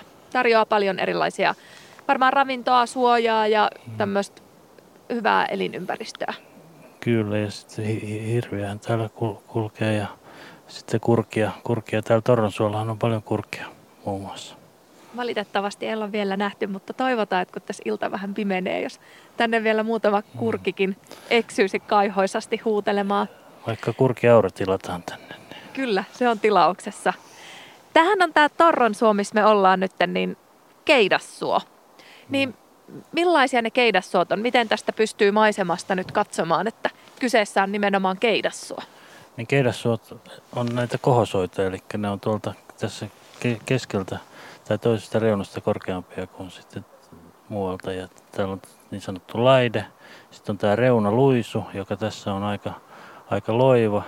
Ja sitten siellä on se keskus taas tasainen. Ja nimenomaan semmoisella konsentrisella keidasrämellä eli, eli ihan kermikeitalla, niin tuota, se korkein kohta on siellä se on keskustassa ja sitten on nämä viettokeitaat, joissa se on sitten tois, toisessa laidassa ja siellä sitten vedet valuu joko keskeltä kaikkialle tai sitten sieltä korkeammalta kohdalta niin alaspäin. Et se, et sen pystyy, pystyy näkemään silmällä tässä vähän heikosti, mutta sitten jos, jos ottaa laserkeilausta tai, tai suorittaa, suorittaa jonkinnäköisiä mittauksia, niin pystyy sen kyllä näkemään hyvin ne muodot siinä. Ja ilmakuvista. Niin. Tai peruskartasta näkee. Ja peruskarttakin. Eli voi siis jopa ilman, että tulee paikalle, niin... Voi päätellä, joo. Kyllä. Eli tämä on tavallaan semmoinen niin kuin kakku, joka kohoaa sieltä keskeltä korkeammalle. Aivan. Ja mitäs nämä oli nämä muut suol, yleisimmät suotyypit. Tätä on itse asiassa meidän Instagramissa kyselty vähän, että millä tavalla eroaa tämmöiset yleisimmät suotyypit toisistaan. Niin, no se onkin, jos siitä voisi pitää vaikka luennon ei, ei taida lähetysaika niin aivan, lähetysaika ei, ei näihin, mutta jotkut yleisimmät ja niin. yksinkertaiset niin. neuvot, miten pystyisi katso, katsomaan vähän suoluontoa, kun no sinne i, päätyy. Ihan jos otetaan semmoinen yksinkertainen jako, niin on aidot puustoiset suotyypit, sitten on avosuot ja sekatyypit. Ja sitten nehän on, nämä aidot puustoiset on niitä korpia ja rämeitä ja korvet on kuusivaltaisia, rämeitä mäntyvaltaisia. Ja sitten on avosuot, jotka on nevoja tai lettoja. Sitten on nämä sekatyypit, jotka on sararämeitä tai sarakorpia. Tämmöinen ihan yksinkertainen jako olisi tämä. Ja sitten on ne luhdat, luhdat ja lähteiköt ja arokosteikot vielä tämmöisenä uusimpana suoyhdistymätyyppinä tai suotyyppiryhmänä. Ja sitten tosissaan kun ollaan täällä Etelä-Suomessa, niin nämä on yleensä näitä keidassoita ja sitten kun mennään pohjoiseen, niin sitten niitä kutsutaan aapasoiksi. Ja sitten siellä pohjoisessa on niitä palsasoita, missä on tavallaan vähän niin kuin piirteitä molemmista, mutta sitten siellä on niitä jäisiä isoja semmoisia kumpuja siellä suolla.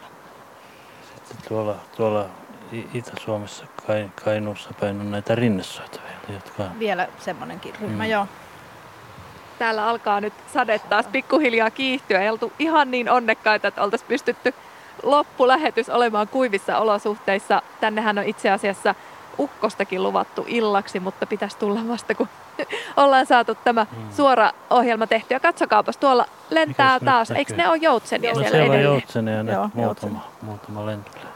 Eli suo on myös joutsenille tämmöinen mieluisa ympäristö. Kyllä varmaan.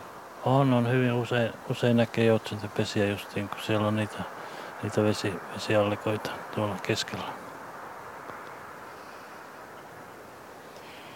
Suon silmät on kanssa ollut tämmöinen aja, hmm. asia, mikä on meitä, meidän noita Instagramin käyttäjiä hirveästi kiinnostanut, että, että mistä ne muodostuu ja miten ne tunnistaa. Onko meillä täällä nyt ympärillä suon silmiä? No mä en nyt näe tässä kyllä yhtään suon silmää, että on tämmöistä suht kuivaa ja nämä on vaan näitä märempiä, märempiä kuljuja, mitä tässä, tässä näkyy. Mutta yleensä, yleensä suon silmillä kyllä tarkoitetaan niitä lähteiköjä. Lähteitä. Niin, on sitten ihan avovettä. Avovettä tai sitten siinä on ihan semmoista hötöä kasvillisuutta, joka ei kestä yhtä, kyllä yhtään niin. kävellä. Että si- siihen kyllä hurahtaa ja hulahtaa lävitse. Ja kerran yhdellä kurssilla niin eräs opis, opiskelija, opiskelija niin oli siellä lähteen toisella puolella ja mä sanoin, että tuosta ei sitten kannata tulla, niin jotenkin hän kuuli tai ymmärsi väärin ja astui siihen lähteeseen sitten ja meni, meni tuommoinen korkki sinne ala, syvälle, mutta sitten os, osui jalat ilmeisesti hiekkaan, joka oli siellä, siellä pohjalla ja hän sitten sai siitä vähän ponnistusvoimaa ja nousi taas ylös niin kuin korkkia. Siinä oli onneksi kaksi, kaksi muuta opiskelijaa, jotka sai kiinni käänne kainaloista ja nosti ylös. Hän siitä vaan sitten koetteli, että on tupakat kuivia ja hermosavut. Ei sen kummempaa tapahtunut. Joo, se oli tämmöinen lähteeseen eli suon silmään putoaminen.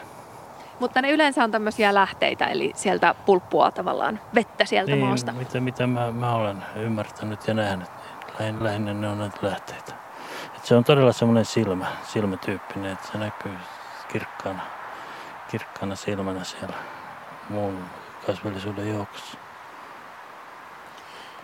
Ollaan tosiaan, tosiaan tässä nyt viettämässä tämmöistä syysiltaa, joka pikkuhiljaa alkaa hämärtyä tässä meidän ympärillä. Mikä on teidän, tuleeko teille mieleen jotain hienoa muistoa nimenomaan syksyisestä suosta? Olette varmaan molemmat kuitenkin syksylläkin paljon liikkuneet soilla. On tullut paljon liikuttua. Ehkä mulla opiskeluaikana, kun tehtiin suotutkimuksia hyvinkin myöhään, niin joskus piti, piti, piti olla ihan pimeässä tehdä kasvillisuuskuvauksia ja kerran tehtiin sitten taskulampun valossa niitä kuvauksia ja sitten loppu patteri. Ja sit, mitäs me nyt tehdään, niin onneksi jollakin tupakoitsijalla tulitikkuja. Siinä pari tulitikkua sytyttää kerralla, niin saa taas pienen alan katsottua kasvillisuutta. Ei malta lopettaa. Ei malta lopettaa. se, se oli tämmöinen aika äärimmäinen, äärimmäinen tutkimuskokemus. Kuulostaa tosi hienolle hetkelle. Miten Minna, tuleeko sulle mitään niin, no me yleensä tavallaan sitten kun me tehdään tutkimuksia, niin se on enemmän ehkä semmoista niin kuin loppukesää, alkusyksyä, että, mutta et, syksyllähän on ihanaa, kun ne värit on niin ihanat ja nyt Lapissa alkoi jo tulla. Mm. Niin se on oikeastaan vaan niin nautinnollista, että siinä silmä lepää ja niin kuin todella mielellään menee, mutta ei mulla tunnu mitään niin kuin varsin erityistä oikeastaan tähän, tähän hätään mieleen. Mutta Joo. syksyn värit on aivan mahtavat. Syksyn värit ja sitten sit vielä täälläkin on näitä tämmöisiä lakkapäämäntyjä, niin tämmöisellä suolla riittää, että pääsee pari-kolme metriä kiipeämään tämmöiseen mäntyyn ja sieltä voi ihailla niitä värejä. Että se on hieno kokemus. Joo. Aivan, koska täällä on niin tasaista mm. ja ei ole korkeita puita, niin, näkyy aika, pitkälle. niin kyllä näkee aika helposti pitkällekin ja pystyy ihastelemaan niitä värejä. Minnan kanssa tuossa alkulähetyksessä vähän jo puhuttiin siitä, että sä tosiaan tutkit soita ja sieltä vähän syvempää ja sitä kautta menet menneisyyteen, niin mitkä kasvit täällä esimerkiksi täällä Torron suolla voisi olla semmoisia, mitä ehkä sitten muutaman tuhannen vuoden päästä voitaisiin tutkia ja päätellä, että minkä tyyppinen suota on silloin aikoinaan ollut? No rahkasammalet on just aivan erinomaisia siihen, eli jokaisella rahkasamman lajilla on oma ö, suosikki ympäristönsä tai veden pinnan suhteen tai ravinteisuuden suhteen, että missä se tykkää elää ja ne säilyy siellä turpeessa tosi hyvin. Et se on ihan meidän pääkohde tavallaan, mitä me sitten etsitään, kun me sieltä halutaan sinne sitä historiallista tietoa saada. Siis voi ne olla muitakin sammalia, mutta rahkasammalet on aivan erityisen hyviä. Et se, on, se on paras mahdollinen ja sitähän tämä on tavallaan tämä koko pinta on täällä täynnä. Et, sitä myös on paljon, eli löytyy tosi hienosti sitten muutamankin tuhannen vuoden päästä ihan selvästi. Ja me otettaisiin tästä ehkä nyt näyte semmoisesta, jos me haluttaisiin mennä ajassa taaksepäin, niin semmoisesta puolikosteasta kohdasta, missä voitaisiin ajatella, että jos ilmastossa tapahtuu tai ympäristöolosuhteissa joku muutos, niin se näkyy parhaiten siinä semmoisessa välipinnassa, että se ei ole kuiva eikä märkä tällä hetkellä, vaan se on siinä vähän niin kuin välipinta. Niin semmoiset sammalet, mitkä kasvaa siinä kohdassa, esimerkiksi semmoinen tosi punainen Magellaani, niin kun mikä se, onko se punarahkasammallihan vai mikä tuo? Ja kun se ei edes ole Magellaani, niin kun nykyään, kun ne kaikki nimen vaihtuu. Tämä on kyllä jokaisen tutkijan oikein Punarahkasammal. Punainen se on joka tapauksessa, niin se on esimerkiksi semmoinen niin kuin hyvä laji sitten, mitä, mitä voitaisiin metsästellä tuolta. Ja, tai oikeastaan niiden lajien suhteita, että tässä on välillä tätä ja tässä on välillä tätä, niin me tiedetään, että siinä on vaihtunut ympäristöolosuhteet. Täällä alkaa sade taas vähän kiihtyä sinne. Harri laittaa jo vähän huppua. Täytyy laittaa huppua nyt. Ja tässä terveisiä Pasi Heikorelle nyt esitän hänen toisen tämmöisen suopalintramin. Ou ja jee, suon takaa nousee akat ja juo. Saako vielä toisinpäin? Toisinpäin nimenomaan. Ou ja jee, suon takaa nousee akat ja juo. No niin. Tästä olisikin hyvä siirtää sinne Juhalle ja kysyä, että onko siellä tullut kysymyksiä tai jotain suotarinoita? Voi ei, tänne on tullut myös noita palindromeja muutamia, ehkä tässä vielä ennen kello 20 ehdin ne lukaista, mutta tarinoita tulee, tosi mielenkiintoisia tarinoita tulee ihmisistä, ihmisiltä. Suot ovat selvästi olleet suomalaisille tärkeitä ja ovat jatkossakin sitä. Täällä tulee Leenalta viesti, että soista puheen ollen lapsuudessani 50-luvulla kesäisin oli yleensä muutamat talkoot, kun jonkin talon lehmää tai vasikkaa ja jopa hevostakin muistan kerran kiskottiin ylös suosta. Siihen oli oikein erikoistuneita miehiä, joita sitten palkittiin sen aikaisen ruhtinaallisesti, ainakin kun urakka onnistui. Ja jopa konjakkia oli vaarilla varastossa näitä lehmänpelastajia varten. Se Siitähän puhuttiin siitä konjakista, että se voi olla joskus hyvin tarpeellista, jos sinne suohon sattuu vaikka mulahtamaan. Harri viesteilee meille, että minulle erittäin rakas, jos niin voi sanoa, ja sanoinkin, suopaikka on Normarkun ja Porin rajalla sijaitseva metsän keskellä sijaitseva pieni suo, jossa käyn keräämässä karpaloita. Kyseisen suon ja karpalot teki minulle tutuksi jo edesmennyt isäni. Kun lähden keräämään karpaloita kyseiseltä suolta, Otan mukaan termarin, jossa kahvia ja eväsleivät tietysti kuuluvat myös reissuun, koska karpaloiden keruussa menee koko päivä, ovat hitaasti poimittavia. Siellä suola tulee mieleeni isän kanssa tehdyt karpalon reissut. Karpalot itsessään ovat hyviä ja viime vuonna tein ensimmäisen kerran karpalotuoremehua ja voin sanoa, että on hyvää. Sellainen vähän suomainen maku. Monelle varmasti tuttu on tuo suo satakunnasta nimeltä Pomarkussa sijaitseva Isonevan suo, jossa myös hyvä pitkospuhreitti. Näin vinkkaa Harri. Ja kun tuossa nyt mainitsin noista palindromeista suo sellaisista, niin täältä tulee sitten ja pesee. Suo tupas, Sarri valisti, Itsila virrassa putous. Ja otetaan sitten samaan hintaan sama takaperin. Suo tupas, Sarri valisti, Itsila virrassa putous. Kysymyksiäkin toki on tullut monenlaisia. Napataanpa täältä joku sellainen mielenkiintoinen äh, kysymys, joka kuuluu näin, että joku kuuntelija kertoi kalastaneensa suon silmäkkeestä. Mistä ne kalat ovat sinne tulleet ja onko kaikissa soissa kaloja? Entä miten kaloille käy kuivuuden tullessa? No niin, tällainen kysymys sinne Torron sulle. Oletteko päässeet suolla kalaan?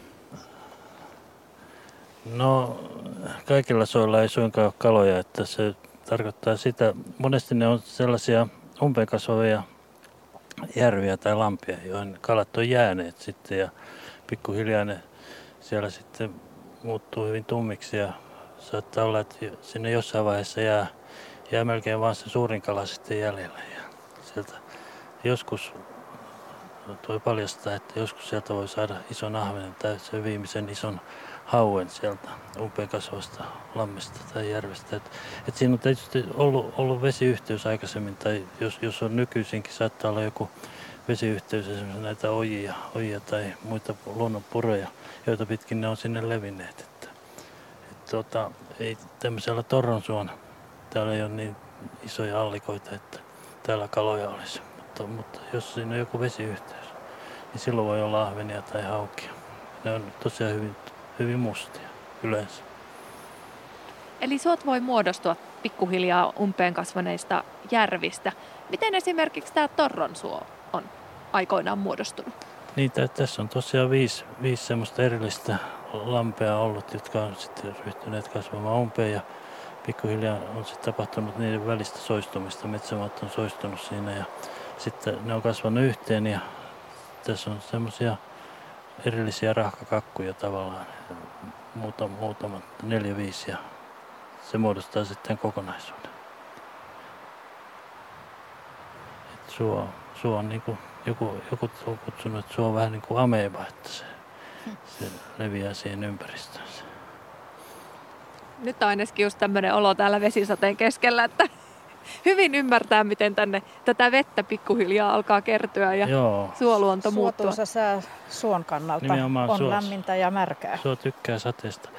Suo tykkää sateesta. Niin joku, tässä kalakysymys oli se, että miten kaloille käy kuivan aikana, niin huonostihan niille käy tietysti. Mutta, mutta tosiaan ne on, ne on suurimmaksi osaksi tämmöisissä umpeen kasvavissa lampareissa. Kyllä ruutana taitaa olla ainut, mikä selviää vähän paremmin ilman hapekasta vettä. Mutta... Niin, ruutanahan menee, menee ihan hapettomaan tilaan sitten talvella. Ja siinähän on justiin muodostuu sitten maksassa alkoholia, että ruutanan avulla saataisiin tämän vanhan laulun säkeet toteutettua, että jos kaikki Suomen järvet viinaksi muuttuisi, mutta se on hyvin tehoton kyllä siihen, mutta noin ilmiönä, fysiologisena ilmiönä hyvin mielenkiintoinen. Aivan me ollaan tosiaan nyt täällä kohta pari tuntia seisoskellut täällä upean kauniin suon keskellä. Minkä takia teidän mielestä nämä Suomet on, suot on ainutlaatuisia Suomen luonnossa ja minkä takia näiden säilyttäminen olisi erityisen tärkeää? Aloittaako no, Minna? No siis Suomessa nyt näistä suotuisista sääolosuhteista johtuen ensinnäkin Suomessa on tosi paljon soita. Eli Suomi on kaikista soisin maapinta-alaan verrattuna. Eli senkin takia ne on niin kuin tavallaan Suomelle erityisiä. Mutta nyt tietysti kun tästä ilmastosta puhutaan, niin suot on todella tärkeitä hiilen varastoja. Eli ne on varastoinut kautta aikaan, eli siitä jääkaudesta asti sitä hiiltä itsensä se on nyt aika tärkeää, että se saataisiin säilytettyä siellä, eikä niin, että se vapautuisi takaisin ilmakehään, jolloin siitä voisi tulla semmoinen uudelleen niin kuin, tätä lämmitystä kiihdyttävä tekijä. Eli ihan nyt tähän ilmastokeskusteluun liittyen, niin suot on kyllä todella tärkeitä ja Suomella olisi nyt ainakin tosi hyvä paikka sitten itse suojella näitä. Mitäs Harri, minkä takia suot on sun mielestä tai miten sä haluaisit korostaa tätä soiden ainutlaatuisuutta? No, Minna tuossa kyllä kiteytti sen erittäin hyvin, että ja paitsi että ne on tämmöisiä hiilivarastoja, joka on ilmastonmuutoksen kannalta tai sen torjunnan kannalta tärkeitä, niin ne on myös vesivarastoja, erilaisten muiden alkuaineiden varastoja. Että se on, se on tämmöinen tavallaan niin kuin tietynlainen pankki meillä. Ja jokainen ymmärtää, että pankista pitää pitää hyvää huolta mm. eikä, eikä höljätä sitä pankin varastoa. Näin. Eli me nytkin tässä seisomme tämmöisen upean pankin laitamilla, joka pitäisi osata säilyttää sinne mm. tulevaisuuteen. Mä itse asiassa tarkistinkin, kun mä tiesin, että me tullaan tänne, niin tässä on Torronsuolla sitoutuneena hiiltä 160 gigatonnia, ö, kuutiogigatonnia hiiltä. Muistankohan mä nyt oikein? Olisiko ollut. Mutta se, oli ihan, siis se on ihan valtava määrä. Ihan sitä nyt pysty tässä, kun seisoo tässä pinnalla, että miten paljon täällä oikeasti on mm. ja miten pitkä. Se on sen 8000 vuotta. Se on tänne vaan kertynyt ja kertynyt ja tulee kertymään tietysti jatkossakin. Että tässä nyt ei ehkä ole vaaraa, että Joo, tämä joutuu nämä talouden... isoja nämä luvut, aina kun puhutaan megatonneista, gigatonneista, niin se on sama kuin tavallinen puhutaan chiljoonista. Joo. Tavallaan kun me nähdään nyt vaan tämä päälliosa, missä me ollaan. Oi siellä ne kolme joutsenta, ne pyörii tässä kyllä nyt koko ajan ympäriinsä. Kova ääntä lentää. Kyllä, nyt kuuluu vähän lauluakin. Että tavallaan, pitäisikö tämä suo pystyy näkemään myös sieltä alta, että sen tajuaisi sen merkityksen ja, ja sen just tämän kaiken hiilen kerään, keräämisen ja sen menneisyyden, mitä tässä on. Me, me nähdään hirmu mm. pieni osa vaan tästä mm. suosta tällä hetkellä. Niin harva sitä tulee ehkä ajatelleeksi, kun kävelee suolla, että siinä saattaa olla 8000 vuotta kertymishistoriaa jalkojen alla, kun käppäilee, kun niitä hilloja metsästelee. Niin, Semmoinen kolmiulotteinen käsittäminen on tietysti tosi hankalaa tässä, kun me vaan on, seistään on tässä kahdeksan metri turvetta, että se tulee silleen konkreettisesti, kun kairaa tätä. Sitten kun ottaa sillä kairalla sen näytteen. Ottaa sen niin... näytteen ja sitten työntää sen kahdeksan metriä kairaa tuonne yläilmoihin. Niin. Se, on, se on todella syvä. Kyllä on. Eli välillä näistä otetaan tutkimuksiin sitten kairausnäytteitä ja ne, on, ne ovat tosiaan kahdeksan metrisiä. Se on silloin kahdeksan metriä, kun sitä turvetta on kahdeksan metriä. Aivan, ja sieltä pystyy sitten näkemään kerrokset, mutta se tuntuu varmaan aika uskomattomalta, kun sitä vaan kairaa ja kairaa ja Joo.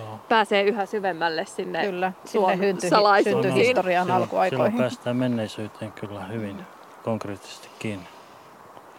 Voitaisiin ottaa vielä puhelu, ehditään luultavasti ottaa tässä ennen kuin aika loppuu. Meillä on parikin puhelua tuossa odottamassa. Meillä on Arja-Leena nyt mukana lähetyksessä ja hänellä on jotain kysyttävää suohon liittyen. Ole hyvä Arja-Leena. Olen puhelimessa. Kyllä, ole hyvä vaan. Joo, tota, meitä kiinnostaa täällä lähellä suota, että kuinka pitkä, kuinka pitkä aika siitä mahtaa olla, kun siellä suon läpi on päässyt vielä soutamaan, niin kuin tuonne Tammelan Pyhäjärvelle saakka, että siinähän on välillä nyt tätä Kalliojärveä, mikä nyt on kuiva, mutta kumminkin siinä Kalliojärven sivussa on nytkin semmoinen puro, niin kuin Riihivalkaman kylän läpitte. Mutta kun sanottiin, Jaa, että se on, on niin kuin viidestä lampareesta muodostunut, niin milloin on ollut semmoinen aika, että ne lampareet on vielä ollut jollain lailla erillään? Mä en nyt muista, se tutkimus on tehty vissiin 90-luvun loppupuolella Sireen niminen henkilö oli geologian tutkimuskeskuksesta, joka tätä tuo suon historiaa selvitti, mutta, mutta kyllä siitä nyt joka tapauksessa varmaan tuhansia vuosia on, kun se vesiväylä olisi sitten ollut auki. En osaa ajatella, että se nyt ihan lähimenneisyydessä kuitenkaan olisi ollut. Joo. Kun ne kuitenkin ne järvet, mistä tämä suo on syntynyt, niin ne on kasvanut sitten ensin umpeen ja sitten vasta se suo on alkanut siihen päälle muodostumaan, niin kyllä siitä varmasti nyt on tosi, tosi kauan. Haluaako Harri arvata jotain? En mä, en mä ryhdy arvaa, en, en mä tätä niin selvitellä. Joo. olisi voinut sitä tutkimuksesta lukea, mutta veikkaisin nyt kuitenkin tuhansia vuosia joka tapauksessa. Kiitoksia Arja Leenolle tästä kysymyksestä. Ja me otetaan vielä lähetykseen mukaan yksi soittaja. Hän soittaa Tampereelta ja hän on Jouko ja jonkunlaista Joo. suotarinaa. Terve Jouko. Hyvää iltaa. Mielenkiintoinen äh, kertomus kokemuksesta, ei itselle vaan kaverille. On kolmatta kertaa Seitsemisen puistossa tervahautaa polttamassa. Yöllä sitä pitää valvoa, niin oli kaveri. Hän oli kartoittaja, eläkkeellä oleva nyt. Ja hän oli Lapissa ollut kartoitushommissa ja yhtäkkiä suon laidassa niin hän näki raketin. Eli siellä sadan metrin päässä tai jotain, niin oli 10-20 metrin tulen lieskä näkyy. No hän tietysti nopeasti sinne juoksi ja arvaatteko mikä siellä oli, miten se oli syntynyt sinne? No se olisi niin, että tuota, siinä oli ollut onto kelo, niin siinä oli retkeilijä tullut ja laittanut kahvitulet siihen ja se syttyi palamaan niin sisuksessa ja siitä tuli se 10-20 äh, metrin tulen lieska. Niin, se tuli tavallaan niin kuin sieltä puun lä- lävitse sieltä. Niin, niin puun lävitse, kun se oli on, kato, kelo tervasta hyvää kyllä. kuivaa puuta, niin siitähän tuli niin kuin tosi, se oli varmasti tälle joo, joo. kartoittajalle niin rakettitiedettä, onko sieltä taas tullut Sputnik-raketti Suomeen. Nimenomaan, ja tämäkin, joka sen sytytti, niin varmaan saattoi pelästyä jonkun verran. niin Kiitoksia Jouko tästä jännittävästä tarinasta. Ja Mennään sitten vielä ainakin yksi kysymys tuolta kuuntelijoilta on tullut.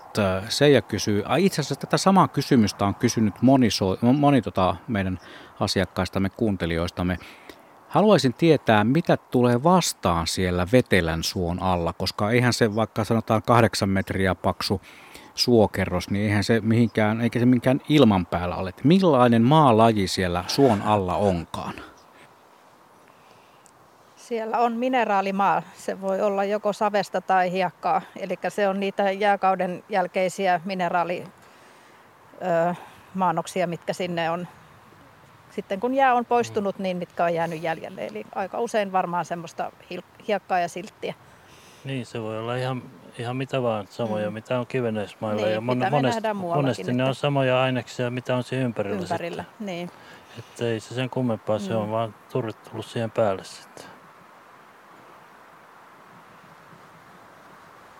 Eli siellä on Suomen maankamara on siellä pohjalla samalla tavalla Kyllä. kuin se on muuallakin. Kyllä. Ei, ei mitään omia ja ihmeellisiä kivennäismaalajeja. Oliko siellä vielä muita kysymyksiä Juhalla? Mm, joo, täällä muun muassa on kysytty paljon tuosta soiden ennallistamisesta. Anna kysyy, voiko noin 60 vuotta viljelty ja ojitettu suo muuttua uudestaan luonnontilaiseksi ja mitä sille pitäisi tehdä? Ojia ei voi tukea, kun naapurien metsät tarvitsevat näitä laskuojia. Niin, se pitäisi se vesi saada sinne takaisin ja silloin ojien tukkiminen on se keino, mutta hyvin usein, usein siinä kun on toisten omistajien palstoja, niin se ei onnistu sitten. Että että silloin, silloin ei siinä ennallistamisessa ole paljon mitään tehtävissä. Mut, mutta jos saadaan vesi nousee suolle takaisin, lähinnä just tukkimalla ovia tai tekemällä patoja tai muita vesijärjestelyjä, niin kyllä se sitten muuttuu, muuttuu luonnontilaisen kaltaiseksi luonnontilaiseksi, mutta ei välttämättä ihan samanlaiseksi tietenkään, mikä se on ollut ennen sitä ojitusta. Tämä on vähän semmoista tämä luonnonsuojelu, että pitää saada monta toimia aina tekemään mm. yhdessä. Niin. Saadaan kaikki maanomistajat ja sitten voi olla, tarvii kaiken näköisiä lupia sun muita ja, ja kenties luonnonsuojelujärjestötkin voi sitten olla mukana auttamassa, että saadaan ennallistettua joitakin tiettyjä soita ja alueita. Kyllä, kyllä. Ja tätä nyt tehdään ja tutkitaankin, että meillä on mm. useita tutkimusprojekteja tästä. tästä Toivotaan, että saadaan lisää täällä sade alkaa taas pikkuhiljaa. Se tuossa ehti taas vähän, vähän laantua välillä. Nyt se alkaa pikkasen taas tiputella. Tuolla, tunnistatteko mikäs lintu täällä lentelee? On nyt semmoiset silmälasit päässä, että mä en kyllä näe. Tuolla menee aika kovaa vauhtia. Täytyy myöntää, että mäkään en nyt ihan tunnistanut lintua, mutta se kyllä tällä vähän, selkeästi liian nopeasti. mm. meidän seurana muitakin eläimiä täällä onneksi vähän liikuskelee. Itse asiassa ihan kuin tuolla olisi ollut salama, mutta voi olla, että mä näin nyt väärin. Ei täällä ainakaan jyrise ei vielä. Jyrise, ei, ei. Tiedän tosin, että ukkonen oli jossain vaiheessa lähestymässä, mutta toivotaan, että ehditään tästä alta pois. Täällä on kyllä todella, miten mä sanoisin, semmoinen hiljainen tämä tunnelma. Tämä maisema on mm. tosi hiljainen ja todella hiljaista, ei ole paljon mitään ääniä. Tämä on todella semmoinen rauhoittava kokemus olla täällä nyt, suolla. Nyt on tämmöinen hiljainen hämärän hetki, että tämä hämärä tulee ja kietoo meidät syleilynsä tässä. Sade Ky- toisena. Hämärä, hämärä sade tulee ja vie meidät. Kyllä. Tuleeko Minnallekin tämmöinen tunnelma tästä? Kyllä tulee selkeästi tällainen tunnelma. Harri puki tämän nyt sanoihin tässä. Me ei nyt ehkä onneksi nähdä, tai harmi ettei nähdä auringonlaskua. Se ei ehkä ehnin nyt vielä, kun ei ole alkanutkaan tässä laskea, mutta miten tämmöinen pimeä suo? Suosittelisitteko semmoista kokemusta, että viettäisi yön pimeällä suolla tai ill- illalla kävelisi pimeällä suolla? Kyllä, se, on, se olisi hyvä kokemus. Tietysti sitten, jos on ihan pimeätä, niin on vaikea, vaikea nähdä ja kävellä, että silloin kannattaa leiriytyä ja ottaa teltan mukaan ja jossain kuivassa kohdassa on yötä, niin siinä on hieno kokemus. Minna nyökyttelee täällä Juu, samalla tavalla. ehdottomasti. No ehkä me ei kuitenkaan nyt jäädä yöpymään, mutta mm. suuret kiitokset teille molemmille. Tämä on ollut tosi hieno ilta viettää täällä suolla ja nauttia tästä hiljaisuudesta ja tuoksuista, mitä täällä on. Mites Juha, ootko päässyt yhtään suon tunnelmaan? Ehdottomasti olette tarjoilleet sellaisen audiovisuaalisen, radiofonisen kokemuksen suomaailmasta, että melkein suopursun tuoksu tuli tänne studioon ja toivottavasti myös radiovastaanottimiin saakka. Kiitoksia vaan sinne tiimille Torronsuolle